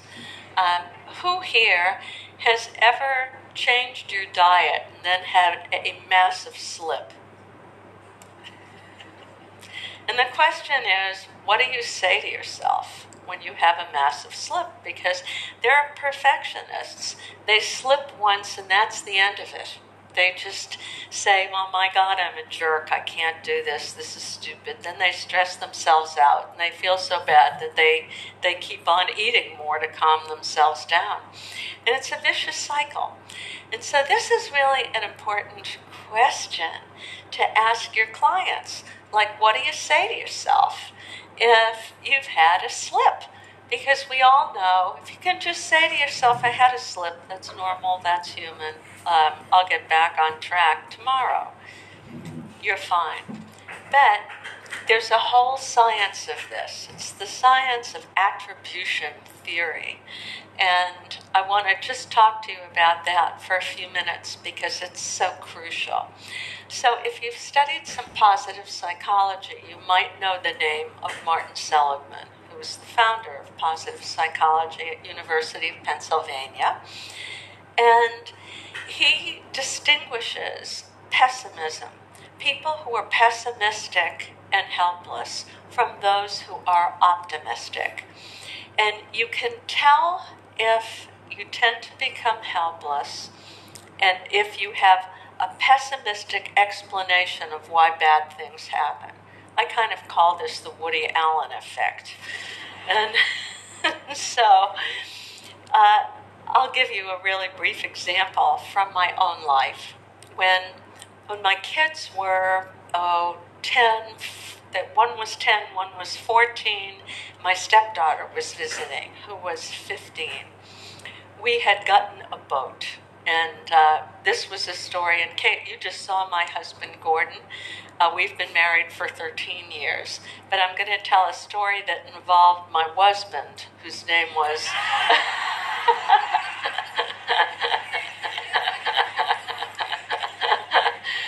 If you don't remember anything from the lecture, you'll remember that, won't you? And so my, my husband's name was Slavi, short for Miroslav. So, and we're good friends. He doesn't mind my telling this story at all. Uh, and what, what, what happened, actually, is he was out of town. We lived in Scituate, Massachusetts, right on the North River that lets out into the Atlantic. It's a tidal river. We'd just gotten a boat. And my son, Justin, who was uh, about almost fifteen, said, let's go boating. But Slavi was out of town. And I looked at Justin, I said, I don't know anything about boating. I can't take your kids boating. And if any of you guys remember being about fifteen, you will totally relate to this. He looks at me, filled with newly minted testosterone. And he looks at me like I have two heads. He said, I don't expect you to take us boating. I go boating with my friends all the time. I can take us boating. I'm the captain of the ship. And I'm looking like, oh my God, oh my God. And he says, don't you trust me? And I said, I guess I do. And so I'm thinking, what's to it? You pull the little rope and the motor starts, you have a rudder, you go. And this works all the way out to the ocean. We have a fabulous time. But I am a little perplexed because I'm noticing red and blue buoys like bobbing everywhere. And I say to Justin, my son, what's with the red and the, the green barrels floating? And he looks at me and he says, I don't know. so, so everything is fine because we had gone out and the tide was high. When we came back, the tide was low, and almost instantly we ran aground on a sandbar. So this is a minor negative event, but human beings react the same to an event, from a parking ticket to, God forbid, cancer. Uh, we have, we attribute why to uh, reasons, stories. We're back to stories. What's your story about why something bad happens? Well, people who tend to be helpless, and these are the people who are hardest to coach. People who tend to be helpless are pessimistic. And what they do is they attribute They attribute things in, in, in terms of what Seligman calls the three P's of pessimism and helplessness: personal, pervasive, and permanent. So I'm going to give you the moment when I realized I was a pessimist and learned to change my story. This was almost thirty years, it was thirty years ago now. I had just heard Seligman talk. Aren't you impressed with synchronicity? How when the universe wants you to learn something, something amazing happens. So I've literally just heard a lecture of his the same week that this happens. And I start to notice myself, self-awareness, the key to change. And I'm, I'm, I'm there, we're on a sandbar, and my inner dialogue goes something like, expletive, expletive, expletive, expletive. I can't believe how stupid I am. What kind of stupid mother takes kids boating when she knows nothing about boating? You could have killed them. I know, a working mother, that's who. Working mothers, this is terrible. I just, what can I do? They're going to need twenty years of therapy to recover from me. And it's hard to be a working mother because you're not a good mother and you're not good at work, and I have a grant due, and if the grant doesn't get renewed, my God, I'm going to get fired. I won't have any grant money. I should be in the laboratory. Right now I should be in the laboratory, and my marriage sucks too.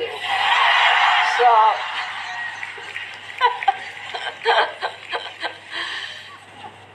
now, if you have a client who has a slip in what they eat, and they have the Woody Allen effect going on, they need to know that, and you need to know that.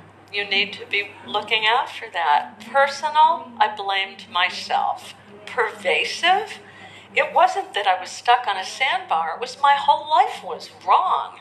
And permanent means you're really stuck in a rut. You cannot imagine how it could be elsewise, because that's your story and you're sticking to it. Now, uh, there's another researcher, I think she's actually still at maybe um, uh, City College of New York, by the name of Suzanne Kobasa. She studied stress hardiness. And I'll, I'll do this very quickly because we have a lot to cover. But uh, what she discovered is, and, and she was looking at this time with a, another psychologist, Salvador Maddy, at corporate, people in corporate positions. And they were looking at a company that had undergone gone divestiture, so people didn't know. Am I going to have a job? Is everything going to reorganize? What's going to happen? They were studying upper management. Some people were stress hardy, and other ones really caved. Either they got sick physically, and we all know that roughly eighty to ninety percent of doctor's visits are for stress-related disorders. Stress is the biggest problem we have in our healthcare system, actually. But people got stressed out, and so they developed the headaches, the stomach aches, everything else. Of course, emotional eating, substance abuse, all of those things begin to happen. Um, if you're stressed out, your one glass of nightly wine can easily turn into a bottle of the same, and we all know how that works too. So what she found is that some people thrived under stress. Now, I want to get back to the boating story for a minute. My son Justin is a person who thrives under stress, because there was I caught in this total um, Woody Allen effect thing that was going on for me. And meanwhile, Justin, I look at Justin, he's got a big, broad smile. He's thrilled, actually.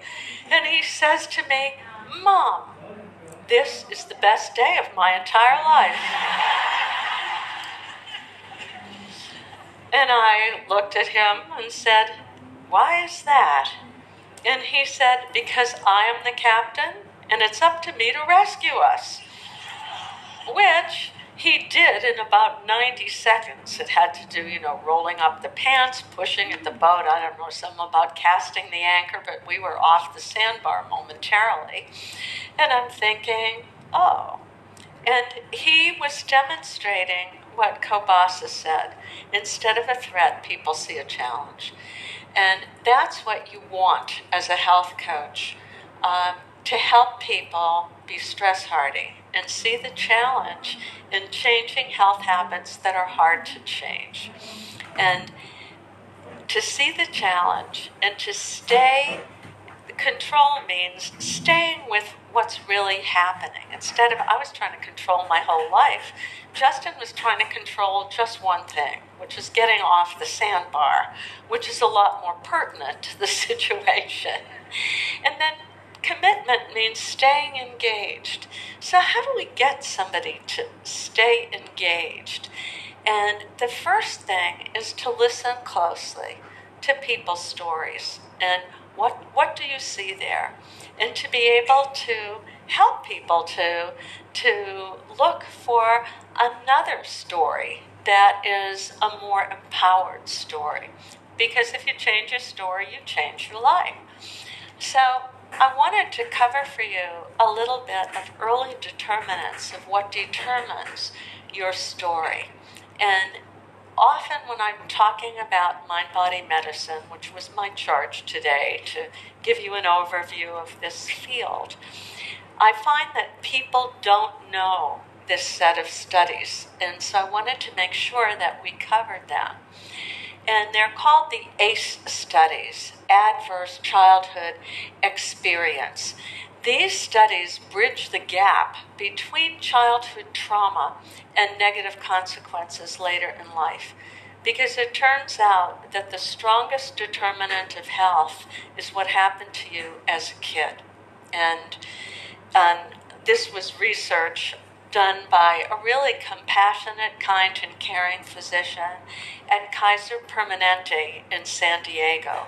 And that H M O keeps really good healthcare data on people, which is uh, terrific, so they can go back and look. And then he teamed up with this guy, Robert Anda, from the Center for uh, Disease Control in Atlanta. These are beautifully done studies. And Felitti said, how do we take a child, a perfectly healthy, happy child, and turn gold into lead, so that you end up with somebody who has terrible health habits, who doesn't take care of themselves? And how, how did that happen? That's the question. He found out that it's highly related to adverse childhood experiences. And that study enumerated a number of them. First they looked at six, and then they added another couple to have eight. But uh, there are things like having violence in your household, or having a parent who's incarcerated, or having a parent who's depressed, or having a parent who has an addiction, or having one parent. And boy, that's common, isn't it? Uh, having one parent, and or of course abuse and neglect, sexual molestation, uh, physical abuse, and so that's that's about the eight. But a male, and you just add them up. So a male child with an ACE, which again is adverse childhood experience, a male child with an ACE score of six is forty-six hundred times more likely to become an I V drug abuser. So you don't need to be a statistician to see how important that is.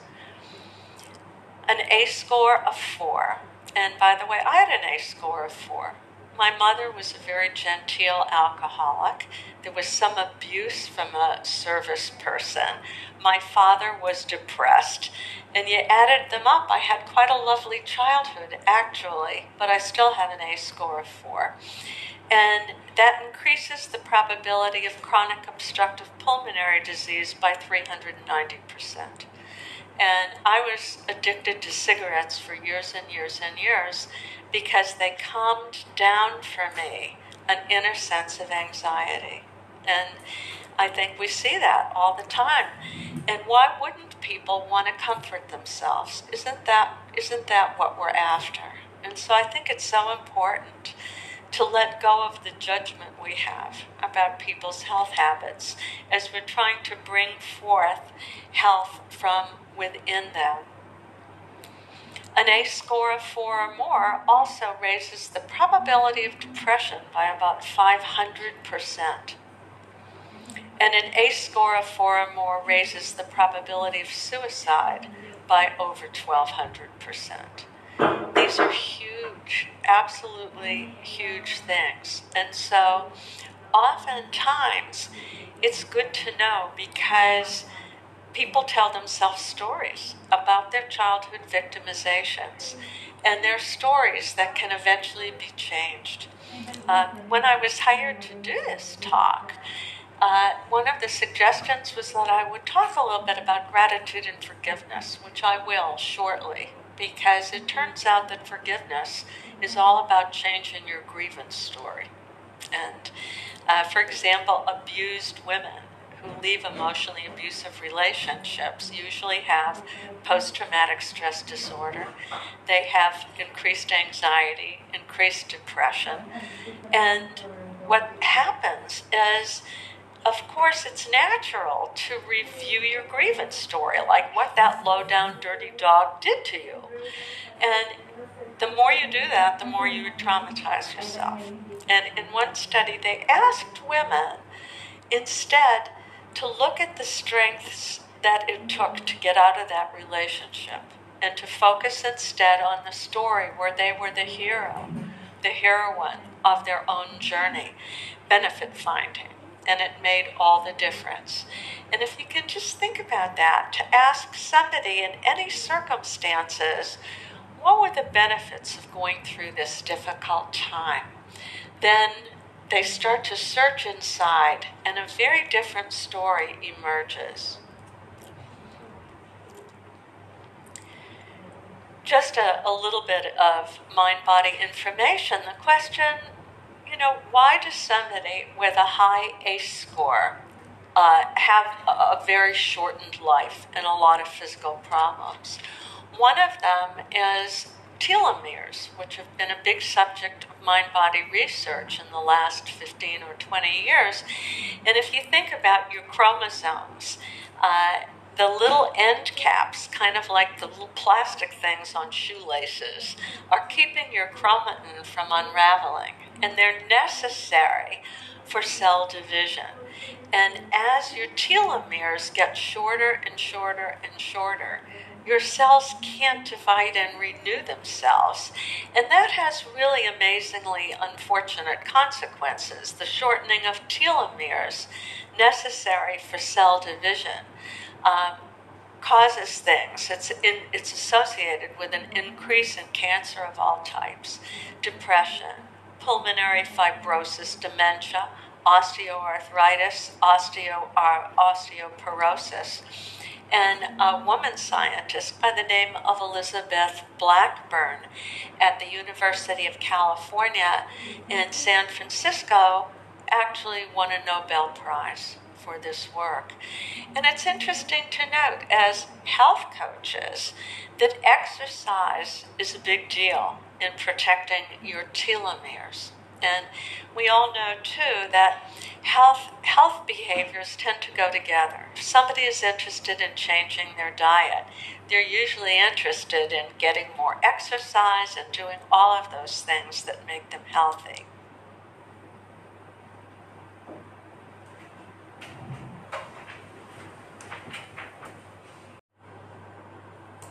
I wanted to talk a little bit about stress, negative emotions, and pro-inflammatory cytokines. Big word, but you see it everywhere. Again, Time, my favorite medical journal, about three years ago, its cover story was about inflammation. And why is that? Because inflammation is the final common pathway for virtually all disease.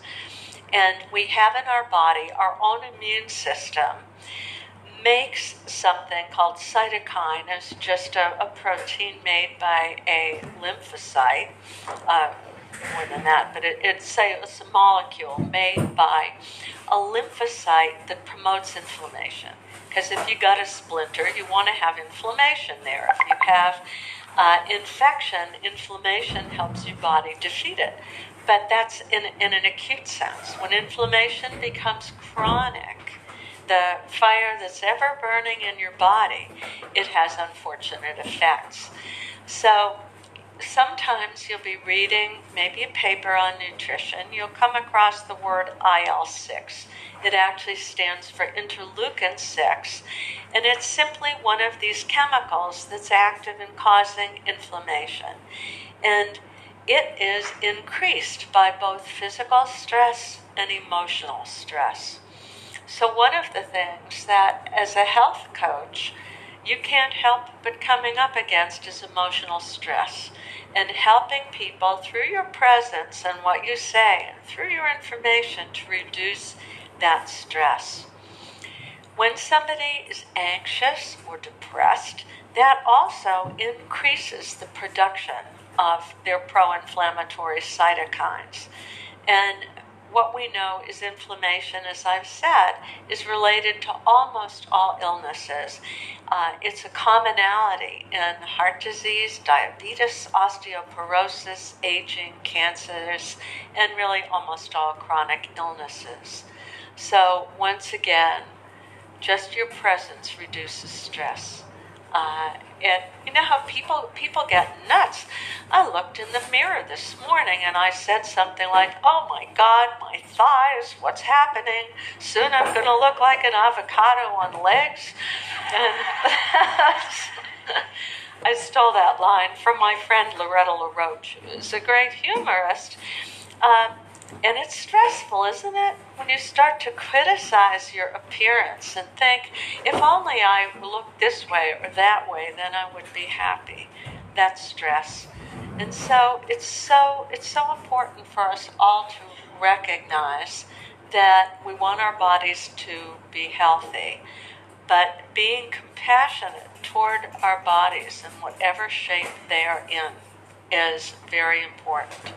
You know, there's a wonderful story about a nurse who had Lou Gehrig's disease, a amyotrophic lateral sclerosis, and she was already in a wheelchair.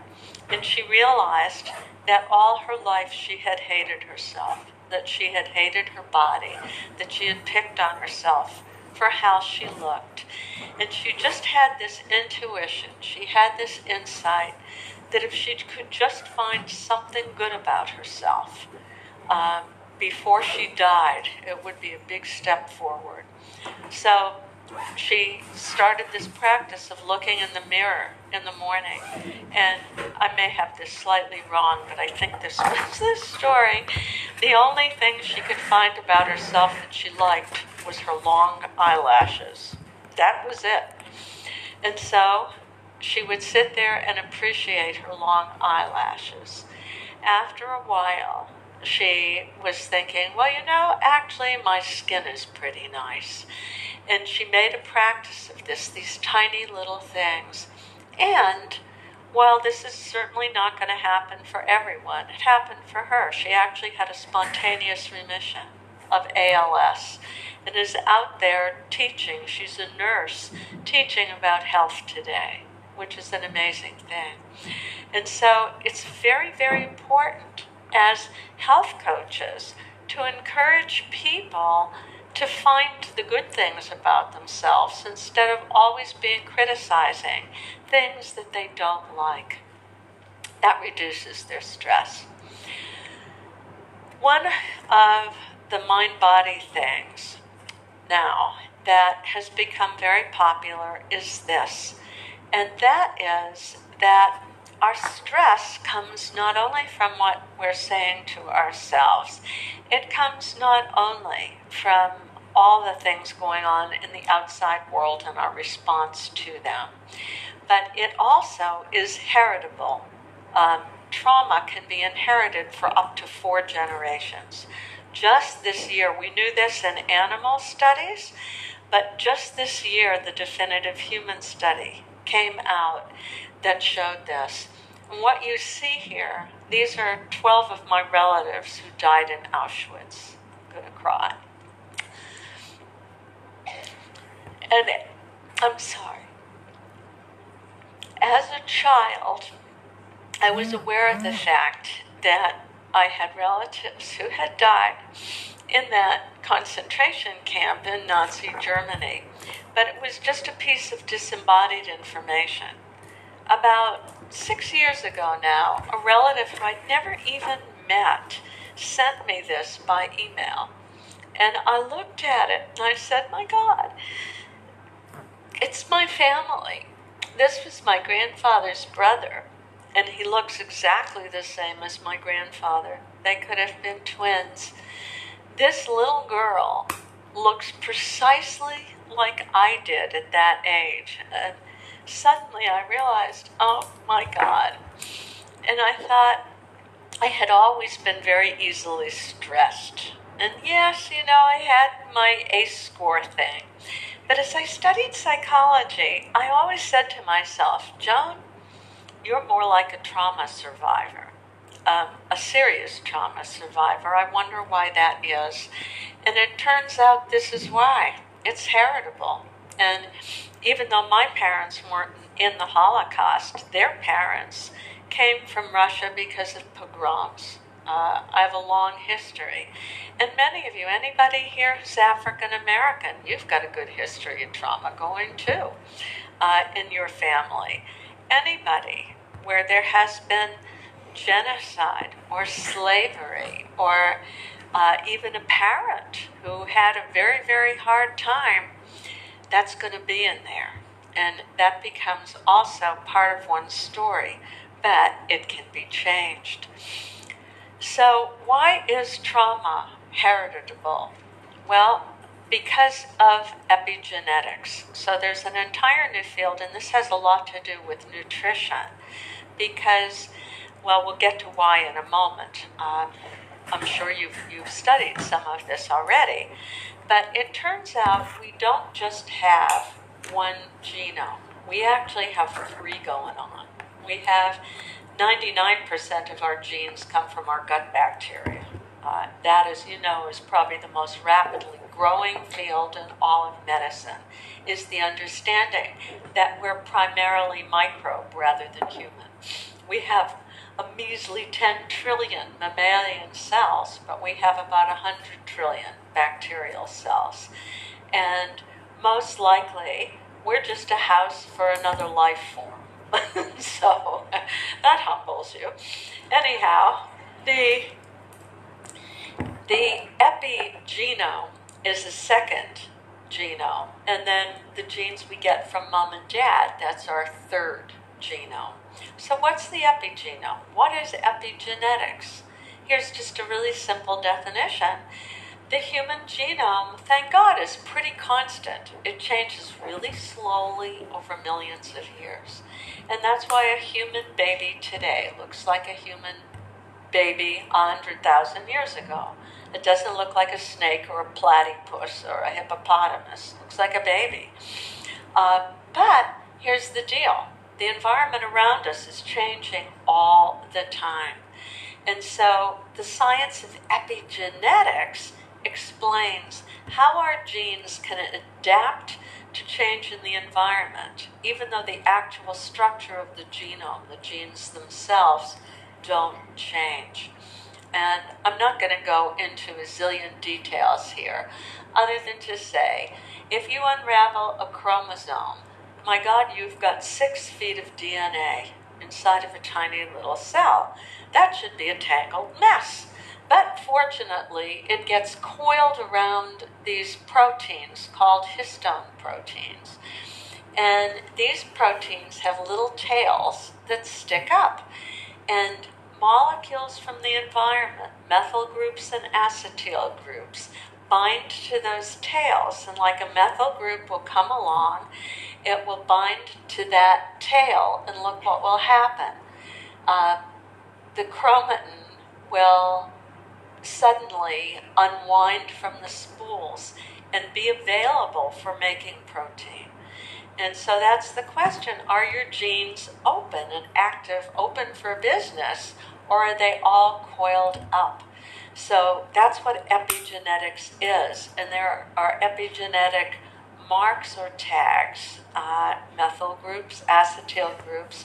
Generally, these go away when the egg and sperm form, but in the case of trauma, the marks don't go away, they stay. But if you look at what is it that affects the epigenetic mechanisms, what goes on if your mother is really stressed, when you're in utero, that's a big epigenetic mechanism. What she eats is huge.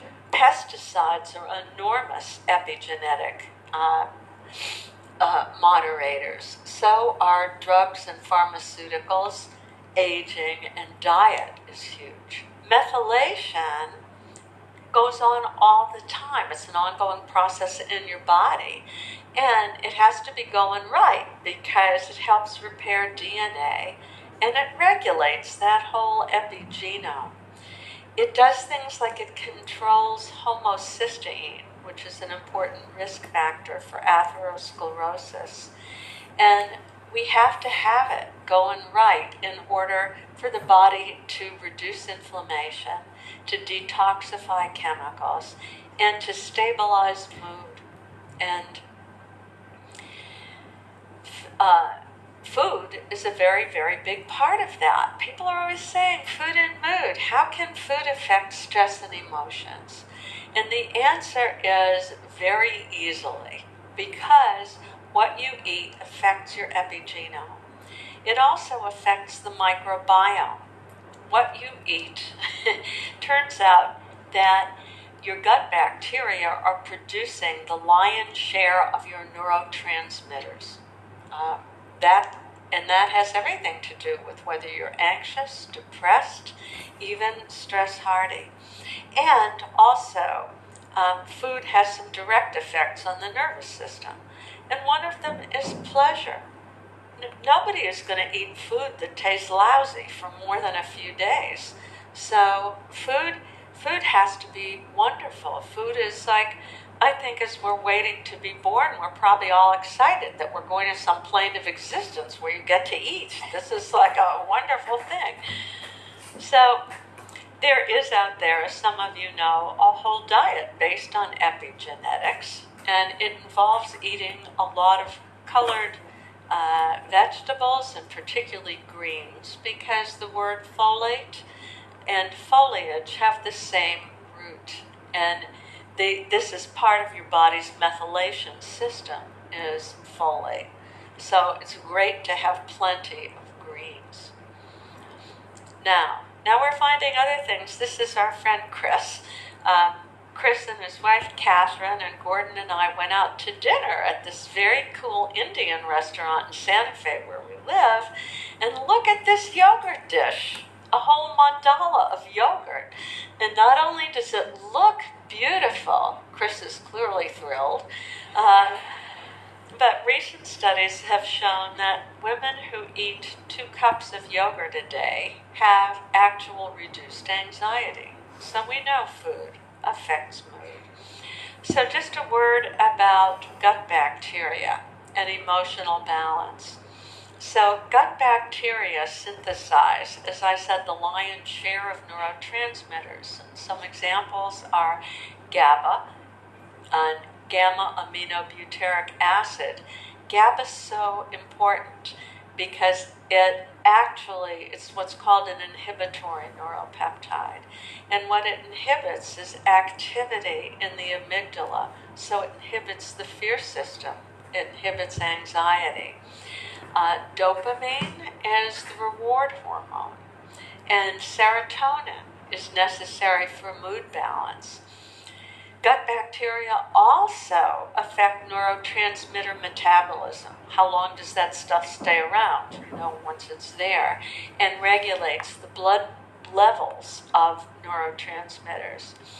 Gut bacteria communicate with your vagus nerve, and uh, the vagus nerve is very important. This is called the gut-brain axis. But for example, if you are a calm coach, if you do your own exercise and meditation and eat in a good way and tell stories to yourself that reduce your stress, what is going to happen is that the vagus nerve, um, one branch of it, it has three branches, runs to your face, and you're going to have a safe face. People who have safe faces make terrific coaches and great therapists because of our mirror neurons. I look at a face that's safe, my whole autonomic system relaxes, and my mind opens. I'm willing to listen. And so it's just so important. And to think that your gut bacteria can affect how safe your face looks. Now, that's like pretty amazing, isn't it? It's like we're learning so much. Then your gut bacteria actually are they're the first level of your immune system that protect you from the outside world and differentiate your own self from all that stuff out there that's not yourself. And it communicates and trains, they train the immune system. That's a whole new field of research. And a lot of the research involves something called um, brain-derived neurotrophic factor, or B D N F, which is made in the brain. And it's been so exciting for the last twenty years when we realized, oh my God, the brain reorganizes, it's plastic. You can learn something new and you develop a whole new brain pathways. And it's B D N F that allows that to happen, that allows your neurons to um, re restructure themselves and grow. And it's increased by certain things, like a Mediterranean diet that's rich in nuts, vegetables, fish, colored fruits. It's um, it's increased by turmeric, which is my all-time favorite thing. I'm always like taking turmeric as a supplement, cooking with turmeric. Everything is yellow in our house. Uh, omega three fatty acids increase B D N F, so do walnuts and avocados, so does a relatively low-carb diet. Thank God, so does coffee. There's a God after all. Fasting and calorie restriction, oh well, you can't have it all, but you can do these other things instead. But what decreases B D N F? Diets that are high in saturated fat, eating a lot of refined carbs, and having a sedentary lifestyle. So we all know this, that the standard American diet and our plugged-in lifestyle creates depression. And although we may network electronically, social support, the caring of one for another, is actually one of the most important things for our health. That's where we started, to come back there, because we as coaches can give people amazing, unconditional, positive regard and help in that way. So I wrote a book uh, about a year ago, it came out about a year ago, called The Plant Plus Diet. And it's really about living a personalized lifestyle. And that's another thing that I love about I I N, as I said in the beginning, is the emphasis on studying different diets.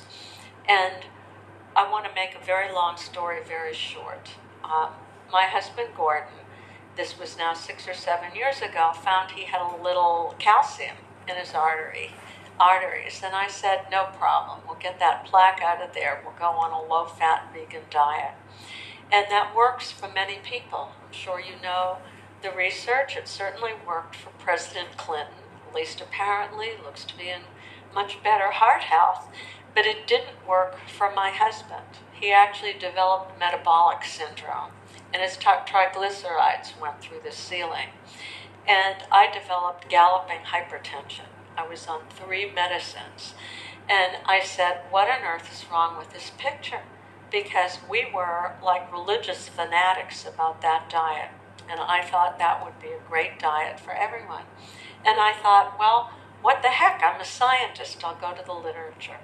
I spent three years reviewing the literature on nutrition, which, as you all know, is the world's worst literature. Scientifically, it's like unbelievable that this passes for science. I could lecture for three hours just on how bad the literature is. Um, and finally, I, I came to the a- absolute conclusion, diet is personalized. What is good for one person is not good for another person. A lot of it has to do with insulin sensitivity. And both Gordy and I, we can't eat too many carbs because it reduces our insulin sensitivity. We pile on weight. And also, it raises the blood pressure. And so we couldn't do that diet. And what I do find is very unfortunate is people who treat diet like it's a religion. It's not a religion.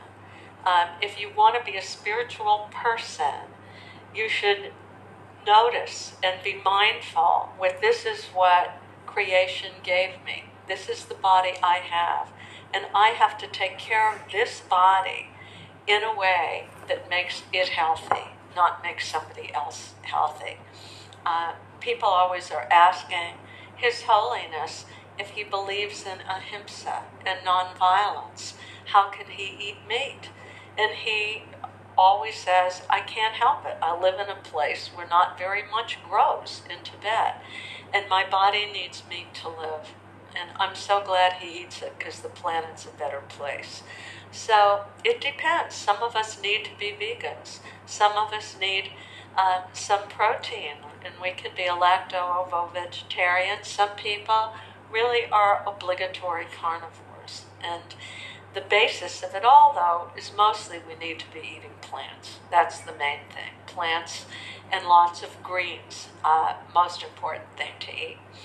Let me say a few things about spirituality um, as we prepare to wrap up here, that spirituality is hard to define. I have a, a very dear friend, a physician, Rachel Naomi Remen, and what she said is religions are bridges to the spiritual, but the spiritual is beyond religion. And I like to think of spirituality in terms of its fruits. If you think you're a spiritual person, but you're a Grinch all of the time and totally miserable, um, you've missed the boat somewhere along the line. So there's a wonderful psychiatrist at Harvard, Doctor George Valiant, and he wrote a wonderful article that you can get free as a free P D F on the internet. And it's called Positive Emotions, Spirituality, and the Practice of Psychiatry. And he defines spirituality as a cluster of eight positive emotions: awe, love, trust, compassion, gratitude, forgiveness, joy, and hope. And this, when you feel these kinds of emotions, don't you feel connected to something greater than yourself? And you can feel, you can feel that something greater in every cell within your being. Instead of feeling isolated and separated, you feel part of the family of things. For me, awe in particular, I, we live in New Mexico. There's magic light at sunrise and sunset, and I just start to cry. And it's like all the boundaries drop, and there's that sense of connectedness. And spirituality is a very important part of healing.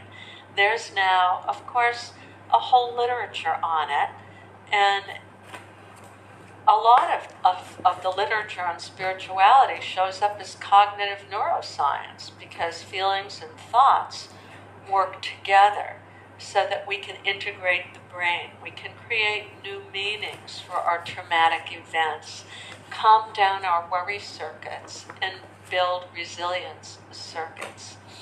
So let me just zoom to, I already told you about forgiveness uh, as an example of narrative medicine, and forgiveness is so good for your health.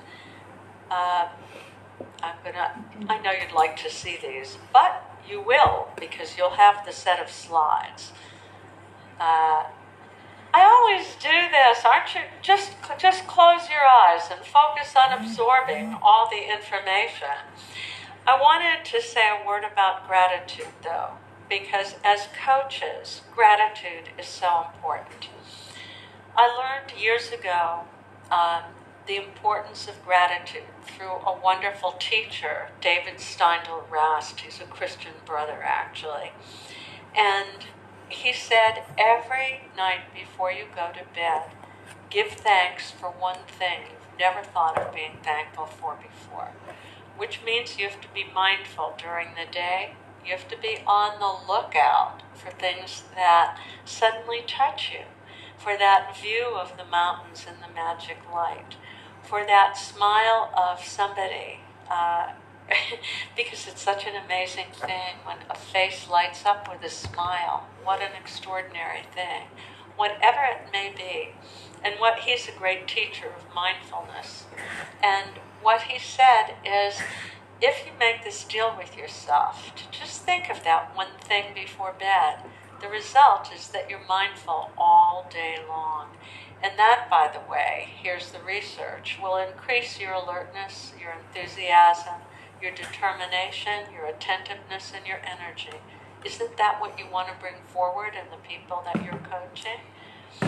It increases your tendency to help other people. It increases your sense of connection to others. It helps you sleep better. It reduces your stress. And it creates more optimism, which in turn helps immune function. And I'll just end by saying that there's a lot of really interesting neuroscience out there, and that in particular there are six things that are most important to creating a healthy, optimistic brain. And those six things are changing your story, reducing your stress, increasing your exercise, and eating right for the physiology of your own body. Also being out in nature, because that's what reduces so much of our sense of separateness and brings back that spiritual connection we have with something larger.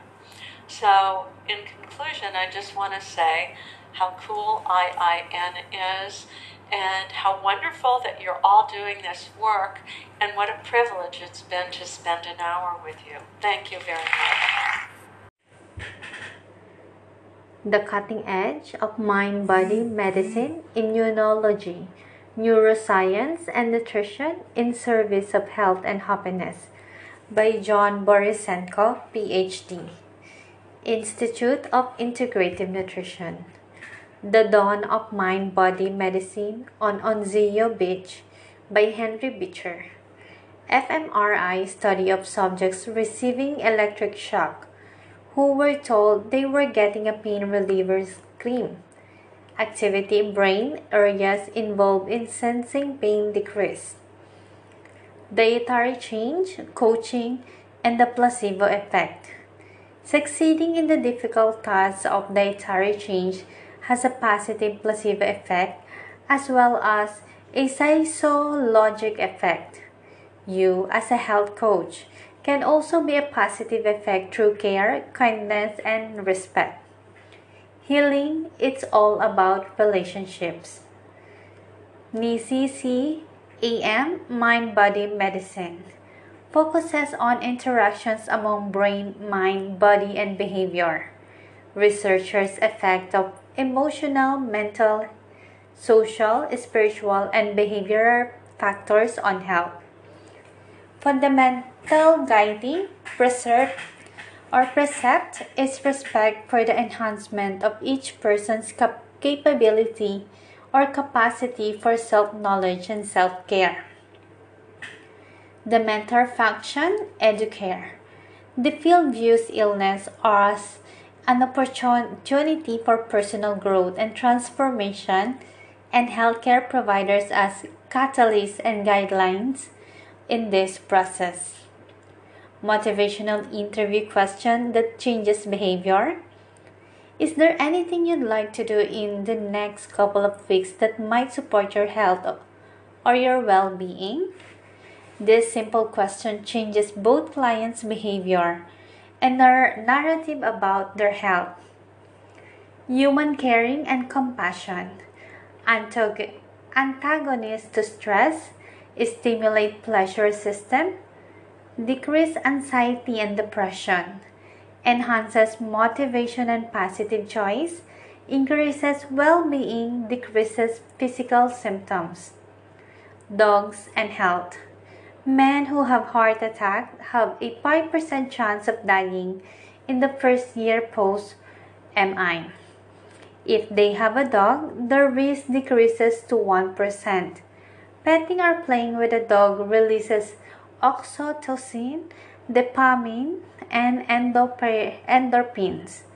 Oxytocin decreases stress levels, lower blood pressure, and lower heart rates. Encouraging success. Notice how your clients frame their dietary slips. Optimism and pessimism, attribution theory, and motivation. Suzanne Kobasa, Martin Seligman. Stressful events challenge me to change the groove. It's my own fault. I mess up everything I do, and it's the story of my life. Change your story, change your life. What are some of the early determinants of outlook on your life and the stories that we tell ourselves? The A study, adverse childhood experiences, bridges the gap between childhood trauma and negative consequences later in life. Turning gold into lead. Male child with A C E score of six has four thousand six hundred percent increase in probability of I V drug abuse. A C E score of four percent increases probability of three hundred ninety percent. Telomeres and shorter in children who have been abused. Stress makes it harder for the body to renew itself. The shortening of telom telomeres necessary for cell, cell division and renewal of associated with an increase in cancer, depression, pulmonary fibrosis, dementia, osteoarthritis, and osteoporosis. Elizabeth Blackburn at U C S F. Exercise protests telomeres. Stress, negative emotions, and pro-inflammatory cytokines. Depression and anxiety also increase A L six production. Inflammation is a common malady in heart disease, diabetes, osteoporosis, aging, cancer, and most chronic illness. Trauma can be inherited up to four generations. The epige uh, epigenome, the human genome is fairly constant and changes very slowly over millions of years. On the other hand, the environment around us changes all the time. A science called epigenetics explains how our genes can adapt to changes in the environment even though the actual structure of the genome, the genes themselves, don't change.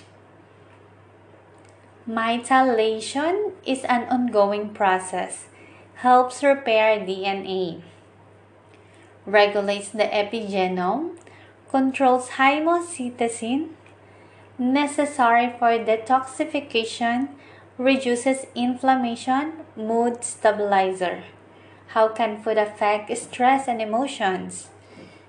Changes the epigenome, changes the microbiome, which, is, which in turn help regulate emotions, has direct effects on the nervous system. The epigenetics diet, foliate, and foliage have the same root. Yogurt can decrease anxiety, gut bacteria, and emotional balance. Synthesis neurotransmitters including GABA, dopamine, and serotonin affect neurotransmitters metabolism and regulates blood levels. Communicate with vagus nerves or your gut-brain axis. Communicate with immune system, which in turn communicate with the brain and nervous system. B D N F is increased by Mediterranean diet, which is rich in nuts, vegetables, fish, colored fruits, curcumine, omega three fatty acids, walnut and avocados, low-carb diet, coffee, fasting, and calorie restrictions. B D N F is decreased by diet high in saturated fat, refined carbohydrates, a sed sedentary lifestyle. The standard American diet or S A D and plug-in lifestyle creates depression, and although we may network electronically, social support is critical for both immunity and neural health. Plants Plus Personalized Lifestyle. Positive Emotions and Healing. Positive Emotions, Spirituality and Practice of Psychiatry by Mensona Monogram. This paper proposes that eight positive emotions, all love, attachment, trust, which is faith, compassion, gratitude, forgiveness, joy, and hope, constitute what we mean by spirituality. These emotions have been grossly ignored by psychiatry. Spirituality is not about ideas, sacred texts, and theology. Rather, spirituality is all about emotions and social connection. Our whole concept of psychotherapy might change if clinicians set about enhancing positive emotions rather than focusing only on negative emotions. Cognitive neuroscience. Feelings and thoughts work together so that you can integrate the brain. By creating new meanings for traumatic events, you can calm down your worries circuits and build resilience circuits. Letting go of grudges. Holding on to grudges against self and others causes anxiety, paranoia, narcissism, and callousness toward others. Psychosomatic symptoms, heart disease, incidents of psy or physical illness, depression. Forgiveness, an example of narrative medicine. Forgiveness and health. Unforgiving persons have, have increased anxiety, paranoia, narcissism, psychosomatic symptoms, heart disease, incidents of physical activities, depression, and addiction. Forgiveness is for the givers. Anger is like a hot coal you pick up to throw at somebody else, but it's you who gets burned, by Gautama Buddha. Hatred is a bouquet until you realize that you are the main course, by Herbert Benson. Letting go of the grudge is a way to return to the peaceful center inside you, by Frederick Luskin, former director of the Stanford Forgiveness Project. Daily gratitude exercises increase alertness, enthusiasm, determination, attentiveness, and energy. Increase tendency to help others, greater sense of connection to others, better sleep, less stress, more optimism, increases immune function. One brain, two minds. Midbrain. Inst- instinctual pleasure seeking, fear avoiding, non-reflective, recreative, or reactive, survival circuits. Prefrontal cortex, thinking, goal-oriented, reflective. Does this choice help me realize my long-term goals and plans? The resilient brain. The armi, armigada, armigadala is the region that sends out signals. Be afraid, be depressed, be on your toes for sign of, of danger. And when those signals are going full blast, it's very hard to be resilient. So the prefrontal cortex basically says to be um, says to the amygdala, quiet down, and when it's able to do so, people are able to be resilient. The activation of the left prefrontal cortex in a resilient person can be thirty times that of someone who isn't resilient, by Sharon Begley. The calmer downer circuit. GABA. GABA immunity, buto, butyric acid, is an inhibitory neuropeptide made in the orbitomedial prefrontal cortex. When released, it turns off the alarm rays by the amygdala and calms the subcortical areas, body, brainstem, and limbic system. Approach and integration. People with mindfulness awareness or with mindful awareness training have a shift in their brains toward an approach state that allows them to move forward rather than away from challenging situations. This is the brain's signature of resilience. Making a left shift. Happy is here. What are the brain shifters? Mindfulness, meditation, mental training techniques such as slogans, reframing, cognitive behavioral approaches, exercise, breathing, nutrition. I am really excited to share with all of you out there, because this is a, a topic I'm really passionate about. Um, and so why don't we dive in?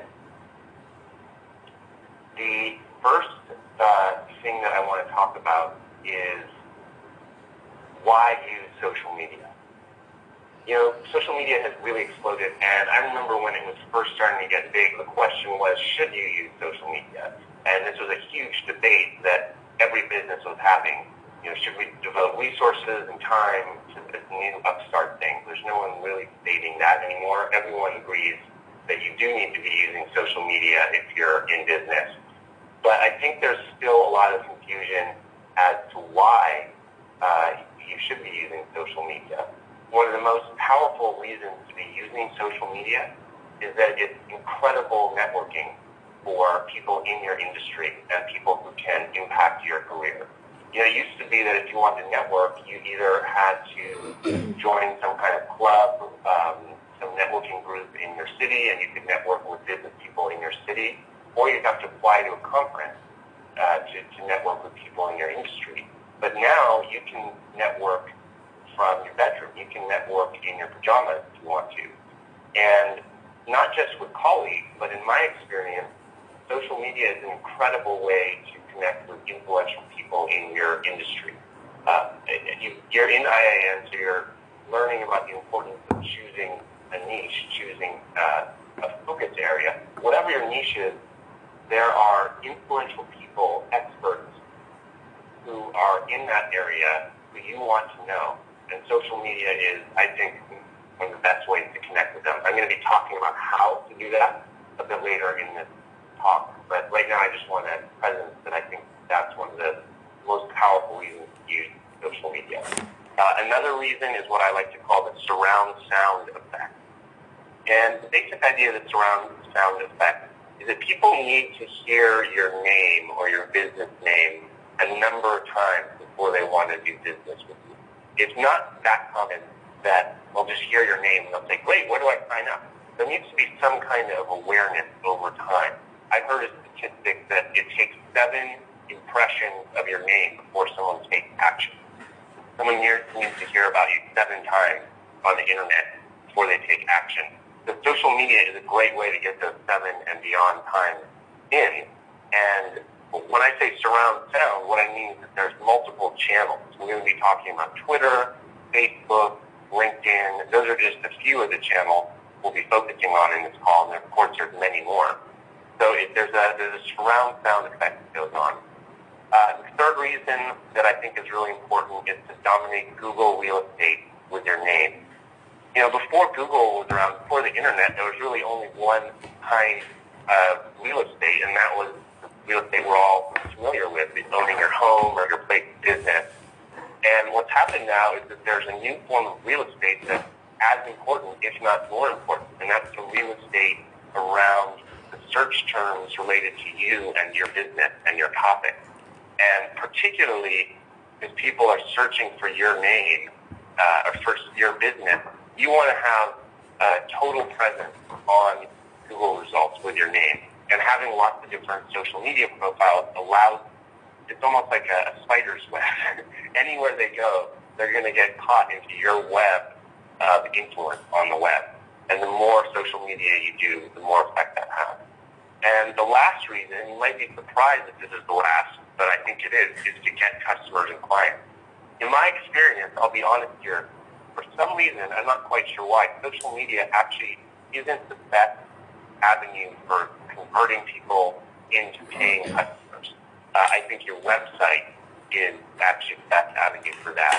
And we could, that could be the subject of a whole other class.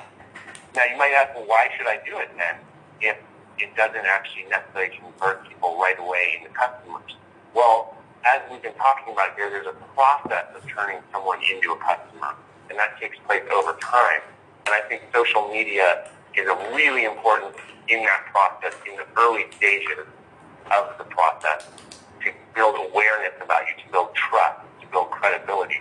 And then you move into your website, which actually converts them into a client. Um, so, you know, you, there's a lot of stuff out there, like get rich through social media, and you'll see that kind of stuff. I don't really believe in that. I, I don't think that that's what social media is about. Nonetheless, I think it's incredibly important, and we're going to be seeing all the reasons it's important on this call. So we are ready to go to um, our next topic, which is um, that you should use social media under your name, not a business name. A lot, this is one of the number one questions that I get from people when they're starting out in business, especially when they're a sole proprietor, meaning it's just them in the business, it's just you. They say, should I use my name or should I come up with a business name? I'm very passionate that you use your name. Uh, and the reason it's pretty simple is that in general, just think of yourself. Do you prefer to interact with individuals or with faceless businesses that are tied to an individual? In our own lives, we usually choose that we want to interact with individuals. So here's a scenario I would suggest for you, and this is point two. Uh, imagine that, imagine two scenarios about your business. Let's say you are someone who helps people with digestive health, for example. Imagine one of your clients referring you to their friend who has a digestive health problem. And they say, imagine one of two scenarios. Let's say your name is Jane Smith. Imagine they say, um, you know, there's this great, there's this great person. Let's say your name is Jane Smith and your business is, uh, I'm just making this up, um, um, you know, Fresh Start Digestive Health. Are they going to say, hey, there's this amazing business you need to work with. It's going to solve all your problems. I know you have digestive problems. You know, I can't remember what the person's name was, but the business was called Fresh Start uh, Digestive Health. You should go look them up. Is that more likely, or is the opposite more likely? That they're going to say, oh my gosh, there's this amazing woman that you need to work with called Jane Smith, who is a master of helping people with digestive health. She has a website. I can't remember what it's called. It's like Fresh something or other. But her name's Jane Smith. Look her up. You've got to work with her. So those are two scenarios. Which one do you think is more likely? My suggestion to you is that the second one is much more likely. That people tend to remember your name. They tend to remember you as a person and not not your business. Um, the one exception I would make is if you have a really, really, really catchy business title. Uh, you know, some people just have a knack for, or a business name that just snaps, and everyone says, oh my gosh, that's amazing, I gotta go with that. That's actually quite rare. I'm actually not very good at that myself. So I think for the vast majority of people, if you're gonna choose a kind of uh, generic sounding name, like I just made one up, like Fresh Start Business, or, you know, Alive and Well, or, you know, just those kind of generic sounding wellness names, those are very, they're generic. People tend to forget them, but they don't forget your name. And that's why I think it's really important to use social media under your name. We're going to talk about, you may have some objections to that. You may say, well, I, I'm a private person. I don't want people knowing so much about me personally on the internet. I think that's a valid concern. Uh, the third reason why I think it's really important to brand under your name is that ultimately, if there's one thing we know for sure, it's that your business is going to, your professional life is going to last as long as you last, and I hope that's a long time. So you're going to be around for a while. You don't know if this specific business that you're in right now is going to be around forever. You don't know if maybe you'll change interest, or maybe you'll develop a new passion and you'll want to change direction. in your business. That's very likely. Most people change careers and change direction at one point or another of their focus in their business. So you want to be always building up real estate on Google around your name, because there's one thing we know for sure, and that's that you're always going to be you, and you're always going to be out there doing your business. So those are my top reasons for using social media under your name. The biggest mistake I see with social media is that they don't get that social part of it. They think that it's just like any other kind of media where you're broadcasting. So they think, well, uh, I have all this, I have this audience, I have this follow, these followers. Why don't I just give them offers for my business? Why don't I give? Why don't I tell them about my business? Why don't I tell them about my latest sale or my latest discount? And it's a kind of broadcast mentality. That's really not what social media is about. And if you do that, you're probably not going to get a lot of results in your social media efforts. The main thing to keep in mind with social media is that you're showing people aspects of a lifestyle. I am a firm believer that the number one reason people hire a coach is that in some sense they aspire to that coach's lifestyle. They want to be that coach in some level. So if it's a business coach they're hiring, there's something about that that person's business they want to emulate. If it's a personal trainer that they're hiring, there's something about the way that personal trainer is with physicality that they want to emulate. And in your case, you all are health coaches. There's something about the way you live that your clients want a piece of. You may find that hard to believe, but as you grow your business, you'll see more and more that this is the case, that people are looking to you for leadership. Given that that's the case, you want to show them who you are. You, you want to show them the whole spectrum of who you are. We all have private lives. We all have things that we keep to ourselves and our family. But the more that you're comfortable with really developing a persona online that's reflective of your full spectrum of passions in the real world, the more you're giving people access to a real person and not some faceless corporation. As we said, people want to do business with a human, with a person, not a faceless organization or a company. So the best way to do that is just share with them your passion. So on, through Twitter, through Facebook, which we're going to be getting into the specifics in just a moment, some of the things you can share, you can let people know about the kind of music you're really passionate about. You can let people know about the latest movie you saw and what you thought about it. One of my favorite things, because I'm an author, is to let people know about the books I'm reading and, and the books I really care about. Um, if you travel, you can post pictures of your travel and, and your adventure. And uh, one of one of my mentors, a woman called Danielle Laporte, has a saying. She said, "Your life is content. Your life is content," which means, because your clients are aspiring to you, they're aspiring to your lifestyle, that means that your lifestyle is content. So if you go to some amazing class and you learn something new, that's content. You can share what you learn.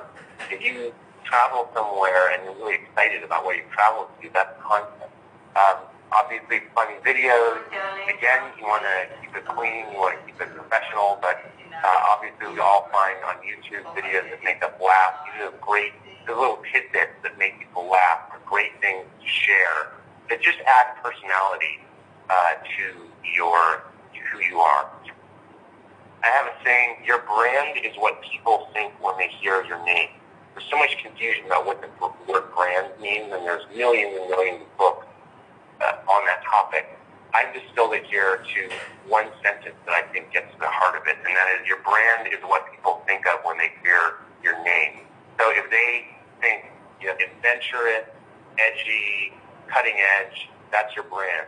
Uh, if they think more kind of um, wise, kind of wise elder, if uh, let's say you're um, speaking to um, you know grandparents or mothers, and you're an older person, and you kind of have that brand of the wise older person, that's your brand. Whatever that, whatever. Think of when they hear your name, that's going to be your brand. So a brand bubbles up from all this content. Now, of course, you should also be tweeting about your topic, or Facebooking about your specialty, whether it's digestive health or wellness, uh, weight loss, or fitness, whatever it may be. But that's kind of obvious. So I'm trying to here expand and broaden, uh, you know, what what you realize is appropriate to be uh, sharing in social media. So why don't we dive in now to the actual services? Uh, and I'm going to teach you now about how to use Twitter. I have a soft spot in my heart for Twitter. Of all the social media outlets, it's my favorite. Um, I love Twitter. And so I'm going to show you a bunch of different uh, angles here on, you know, how to use Twitter um, and what it's about. Uh, basically, there's a lot of different ways to use Twitter, a lot of different types of tweets. I use my own Twitter handle, Michael Ellsberg, my own name is my Twitter handle. Um, I have a bio there. I'm going to talk in a moment about how to create compelling bios. Uh, but the bio is really important. It links to my website. And there's all these different kind of tweets out there. So a really easy way to get involved with Twitter is to do what's called a retweet, which is to just find something that someone else has tweeted Uh, that you think is interesting and retweet it with their name. And you can actually spend a lot of time just doing that, and it, it kind of shows people what you're interested in. And this gets back to the connecting with powerful and influential people. People love when you retweet their stuff. So if you're retweeting some famous uh, expert stuff in your field, they're going to really like that, and you're going to be able to build a relationship with that person. And I've met many, many people just by retweeting their stuff. Um, we've got public dialogue, where it's kind of like I am internet messaging, except that all the world can see it. Now you may say, well, that makes me really scared. I don't, I wouldn't want all the world to see my I am. So you just got have to be cognizant that this is a public forum. So you're gonna, again, you have to keep it appropriate, something that everyone is gonna see. But if you tweet things that are appropriate for everyone to see, that's a great way for people to see all sides of you, to see, really get your personality out there. Um, another category is what I like to call deep thoughts. Um, I have a classic one of mine that I came up with one day in the shower. It says, I'm an insignificant speck of dust in the cosmos, but I keep on chugging. And people love that. That got retweeted like hundreds of times. And so whenever you just have one of those deep philosophical thoughts, maybe when you're on a jog, or you know, when you just when you wake up, or in the shower, in the bath, you can go and, and tweet them out, and, and again, it shows another side of yourself. Um, commenting uh, on other people's content, again, is a great way to connect with people. Um, obviously, staying in touch with customers and your fans, and you will start to have fans once you really put your personality out there. Um, great way to do that. Uh, Twitter, and I put last, promoting your own content. It's sort of like television. On T V, they spend millions of dollars to make these amazing shows, and then most of the time it's spent airing those shows, and then they put some ads on there too. Now, if if it maybe in a half an hour, it'll be twenty or twenty-five minutes of content and five minutes of ads. Imagine if it was twenty-five minutes of ads and five minutes of content. It loses all their viewers overnight. So there's a reason they put way more content than ads, and that's to keep people's attention. And the same should be true of you when you're doing social media. Yes, you should promote your own business, you should promote your offers, but most people, or a lot of people, only do that, and they lose all their viewers, because that, that would be like the T V channel that only has ads. No one would watch it. So you want to promote your own stuff in social media, but you want to do it Uh, in the context of offering a lot of other value and a lot of other content uh, that is giving value. So now we're going to move on to the, the most familiar social media outlet, which is Facebook. So it used to be that there was, there was your personal profile, which is like where you share your pictures of uh, you know, drinking margaritas on Saturday night at the party that you only your friends that you would share with. And then there was, if you had a business, a page, which was supposed to be your public face to the world for your business. And what happened was most people are more interested in being part of a profile than a page. The page so that it just feels like an advertisement or a website. Where, as I've been saying all along in this class, people want to interact with a person, not a business. So what would happen is someone would have a page and a profile, but everyone would always just try to uh, join and be friends with the profile, and then you'd always be faced with the question, well, I don't know this person. Do I, do I befriend them on Facebook? Do I really want a stranger seeing pictures of me drinking margaritas at the party last night? Uh, and the people were in an uncomfortable position. Now, subscription changes all that. Subscription is a way that anyone can follow your profile, so you don't have to have the decision as to whether should I befriend this person or not. If you enable subscriptions, anyone can subscribe to your profile. However, and it's a big however, you get to decide what they see. So now everything you post on your profile, you can either choose public or for friends only.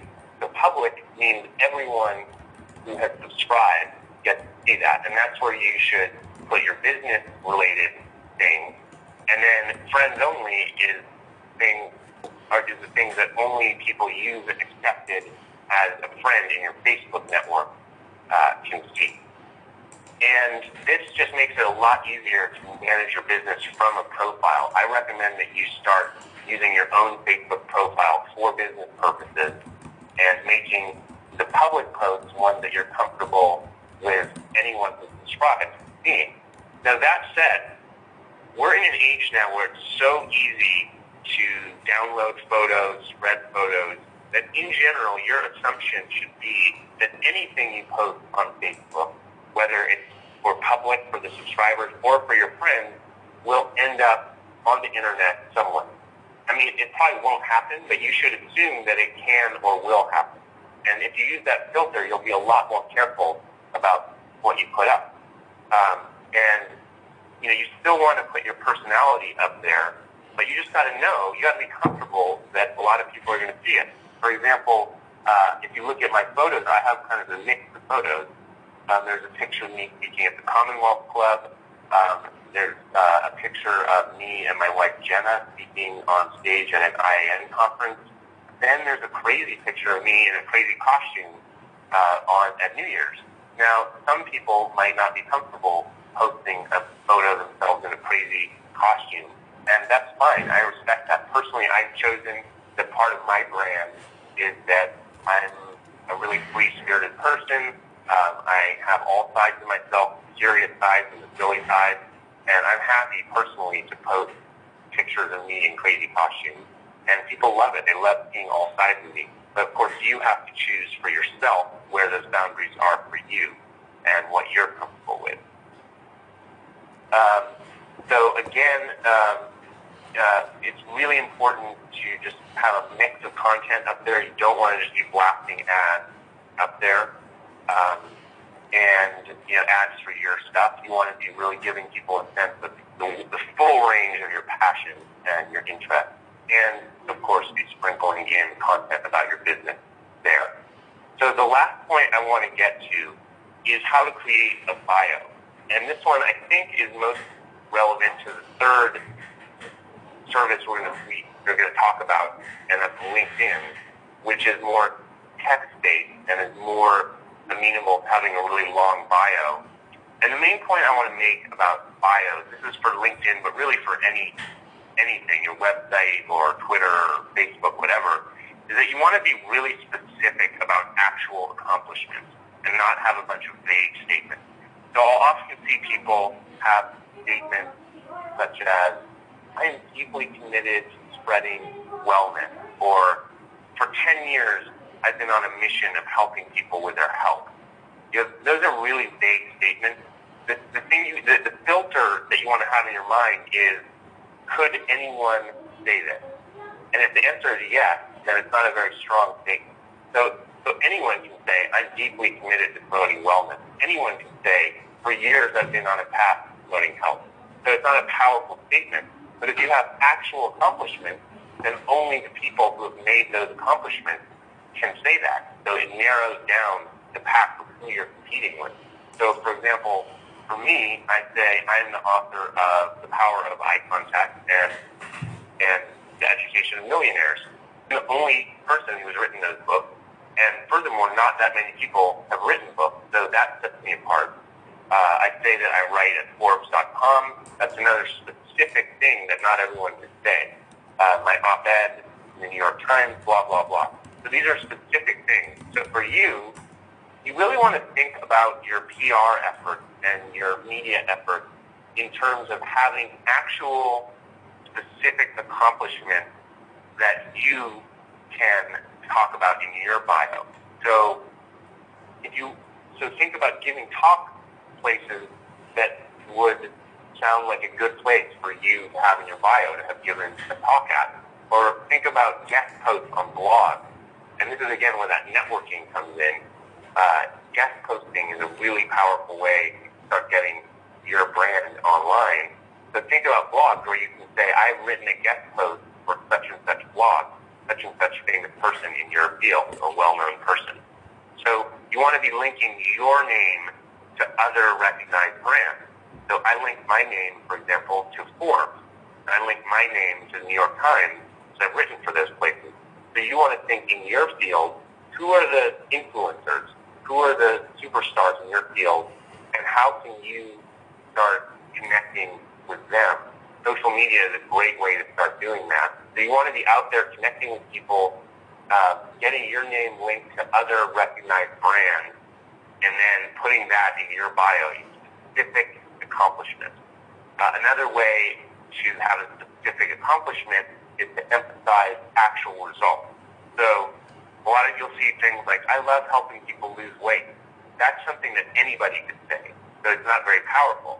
But if it's true, and of course it has to be true, you have to. Lying is a horrible thing to do on social media because you'll get caught. They don't, everything you say has to be true. But let's say it's true that, quote, I have helped seventeen clients lose over two hundred forty-six pounds in total, or whatever your metric may be in your field. That's a tangible, specific accomplishment that not everyone can say, only you can say, and that makes it powerful. The purpose of social media is to have people remember and recognize your name and what you stand for. So it's about building awareness. Against that backdrop of awareness, then you can make sales through your website. But social media sets it up that people know you and trust you and want to do business with you. And I'm just going to leave in conclusion that in order to be, in order to have people remember and recognize your name and what you stand for, you have to be memorable and you have to stand for something. So that's, social media is really not a game to get involved with if you want to be timid or you want to be bland or you want to kind of fit in and not stick your head out.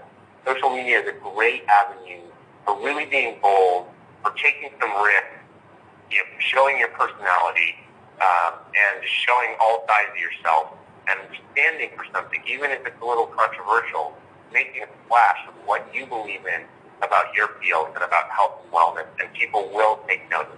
Thank you so much.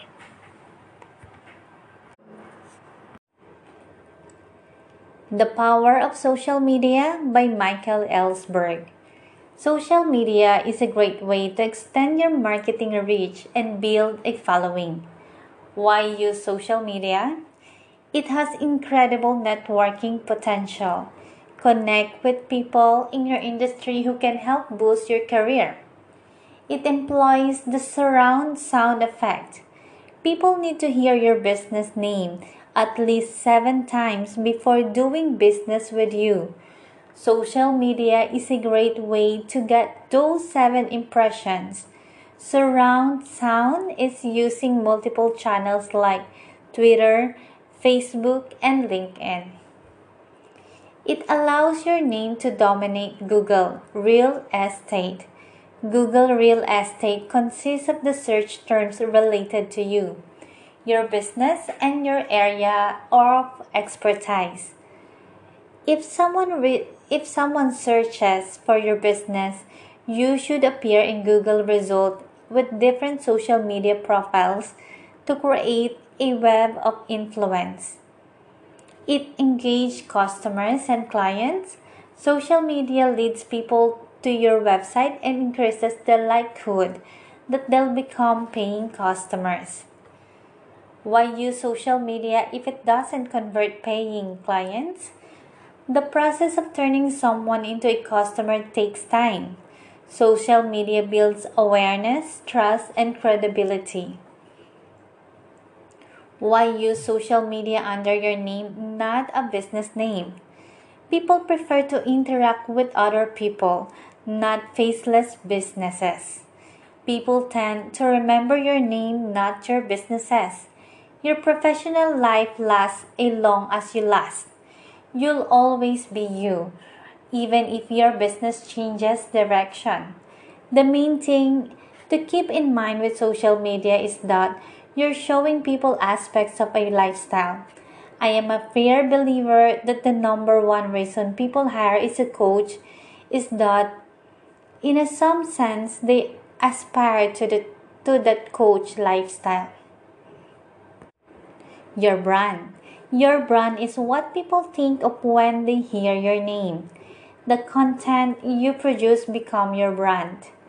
Using Twitter, retweet interesting tweets related to your field. Engage in public dialogue. Share deep thoughts. Comment on others' people's content. Promote your business offers about ten percent of the time. Only promote in the context of offering lots of value and content. Using Facebook, subscriptions allow anyone to follow your profile without being your friend. This lets you build a following without being friends with every reader. Subscriptions allow you to decide what your followers get to see versus what your friends see. Use your profile for business purposes by enabling the subscription setting. Provide a mix of content, your full range of passions, not just ads. Subscription is now called followers and be assessed in your profile setting under public posts. Using LinkedIn, avoid vague statements. Be specific about actual accomplishments. Link your name to other recognized brands. Emphasize actual results. What is the purpose of social media? Have people remember and recognize your name and what you stand for. When people get to know, like, and trust you, you can make sales through your website. In order for people to remember and recognize your name, you have to be memorable. Be bold. Take some risks. Show your personality and stand for something people will take notice. Use your blog to build your health coaching practice. Use a blog to demonstrate your expertise and create connections with readers and potential clients. Respond to visitors who comment on your post to continue the conversation. Get started right away in the blog section of your I I N website. Be sure to highlight the visible button next to your blog page on your website editor. Or blogging platforms you might consider are Blogger, WordPress, TypePad, Tumblr. How to start blogging? one. Create a short title. Capture your reader's attention with a brief and intriguing title. These titles are the entryways for someone to decide whether to read on. two. Use anecdotes such as Be inter- be entertaining. Write as if you're talking to a friend. Add personal touches and include proof that you walk to your talk to encourage repeat traffic. three. Respond to comments. Be interactive. If your readers ask questions or comment on your posts, acknowledge them. Give your readers the opportunity to talk to you and each other to make your site more interactive. four. Be consistent. Post once or twice a week and provide value so that the readers come back. Be relevant to your niche. Write about topics that potential clients will want to read. Keep them coming back for more. six. Use quality photos or video. Capture your readers' attention with a quality photos.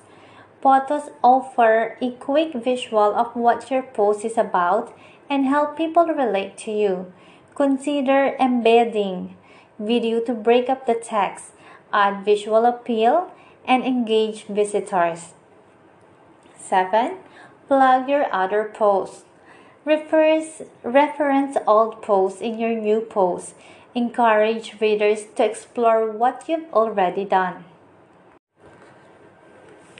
Build a thriving practice with your blog and website. The benefits of blogging. Blogging is one of the best ways to drive traffic to your website. Demonstrate your expertise by providing valuable information, engage readers, and inspires action. Consistently maintaining a blog can be a key if you want to create a vibrant online community, grow your list, and build a thriving co- coaching practice. Read on to learn our top five benefits of blogging. one. Position yourself as an expert in your niche. Providing relevant, interesting information helps you establish yourself as an authority in your industry. For example, if your target market or if your target market is newly diagnosed celiac who are transitioning to a gluten-free diet and you post great gluten-free recipes all the time, readers will come to trust you and your website for the latest information and recipes. Don't let the idea of being an authority make you nervous about starting to blog. It doesn't happen overnight, and you do not have to be perfect. You know a lot more about health and nutrition than most people, and often just blogging about your own relevant healthy eating experiences can be a great way to connect with your audience and build a following. Write about topics you genuinely enjoy and that energy will translate. two. Connect with your community. Blogging creates space for conversations between you and your community. It gives you an opportunity to connect with potential clients and get their feedback so you can continue to provide valuable information or info based on what they really want, not just what you think they want. To spark these conversations, write like you talk and avoid overwill, overly formal language. Let your audience know you get them and that you're not an, on a pedestal. Post questions a few times throughout your posts, posts and ask your readers to leave comments and share with your friends and family they think would enjoy them.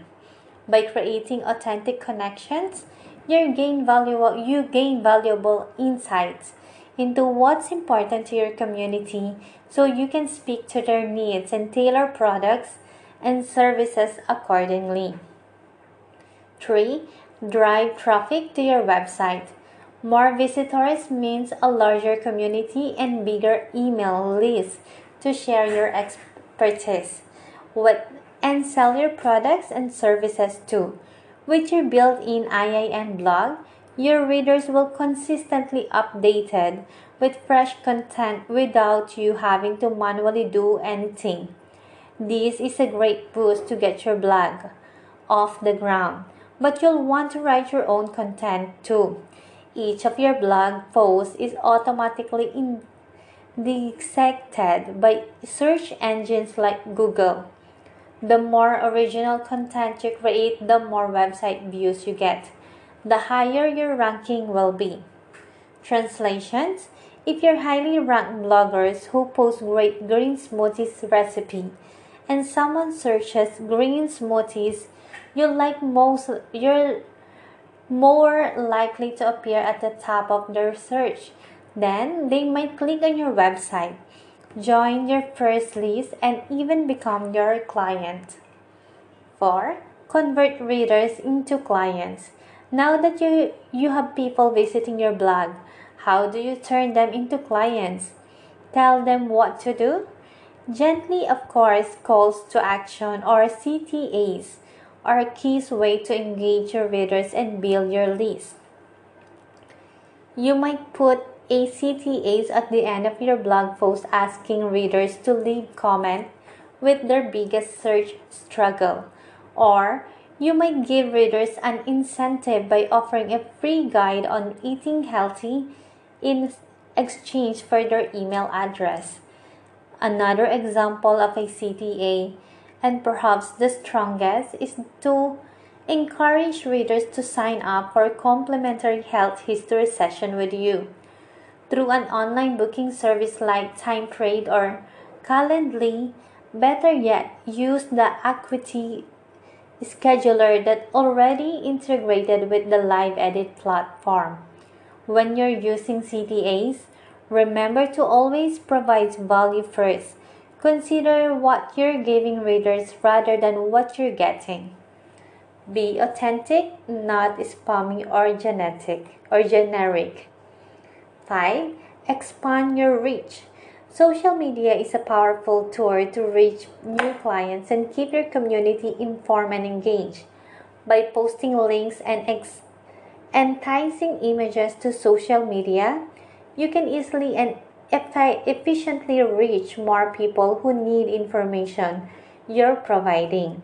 The live edit platform allows you to automatically distribute your blog posts to Facebook and Twitter.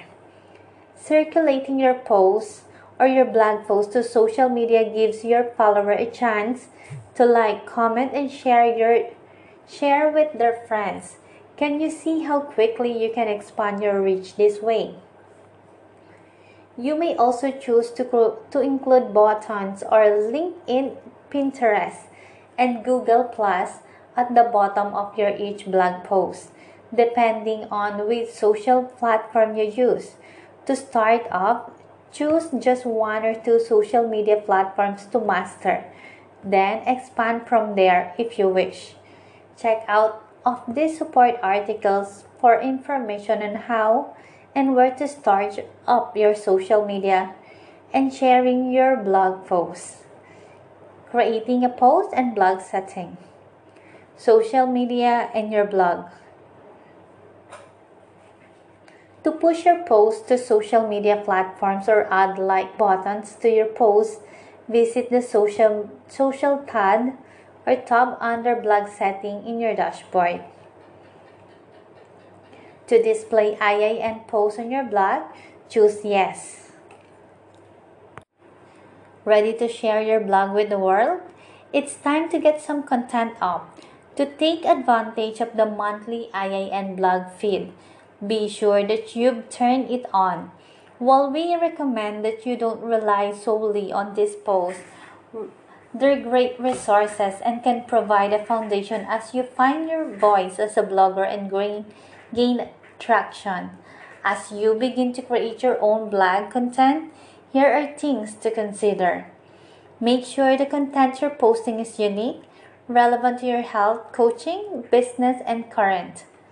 Some content can be posted anytime because topics are evergreen, meaning the ideas being shared are relevant regardless of time or other circumstances.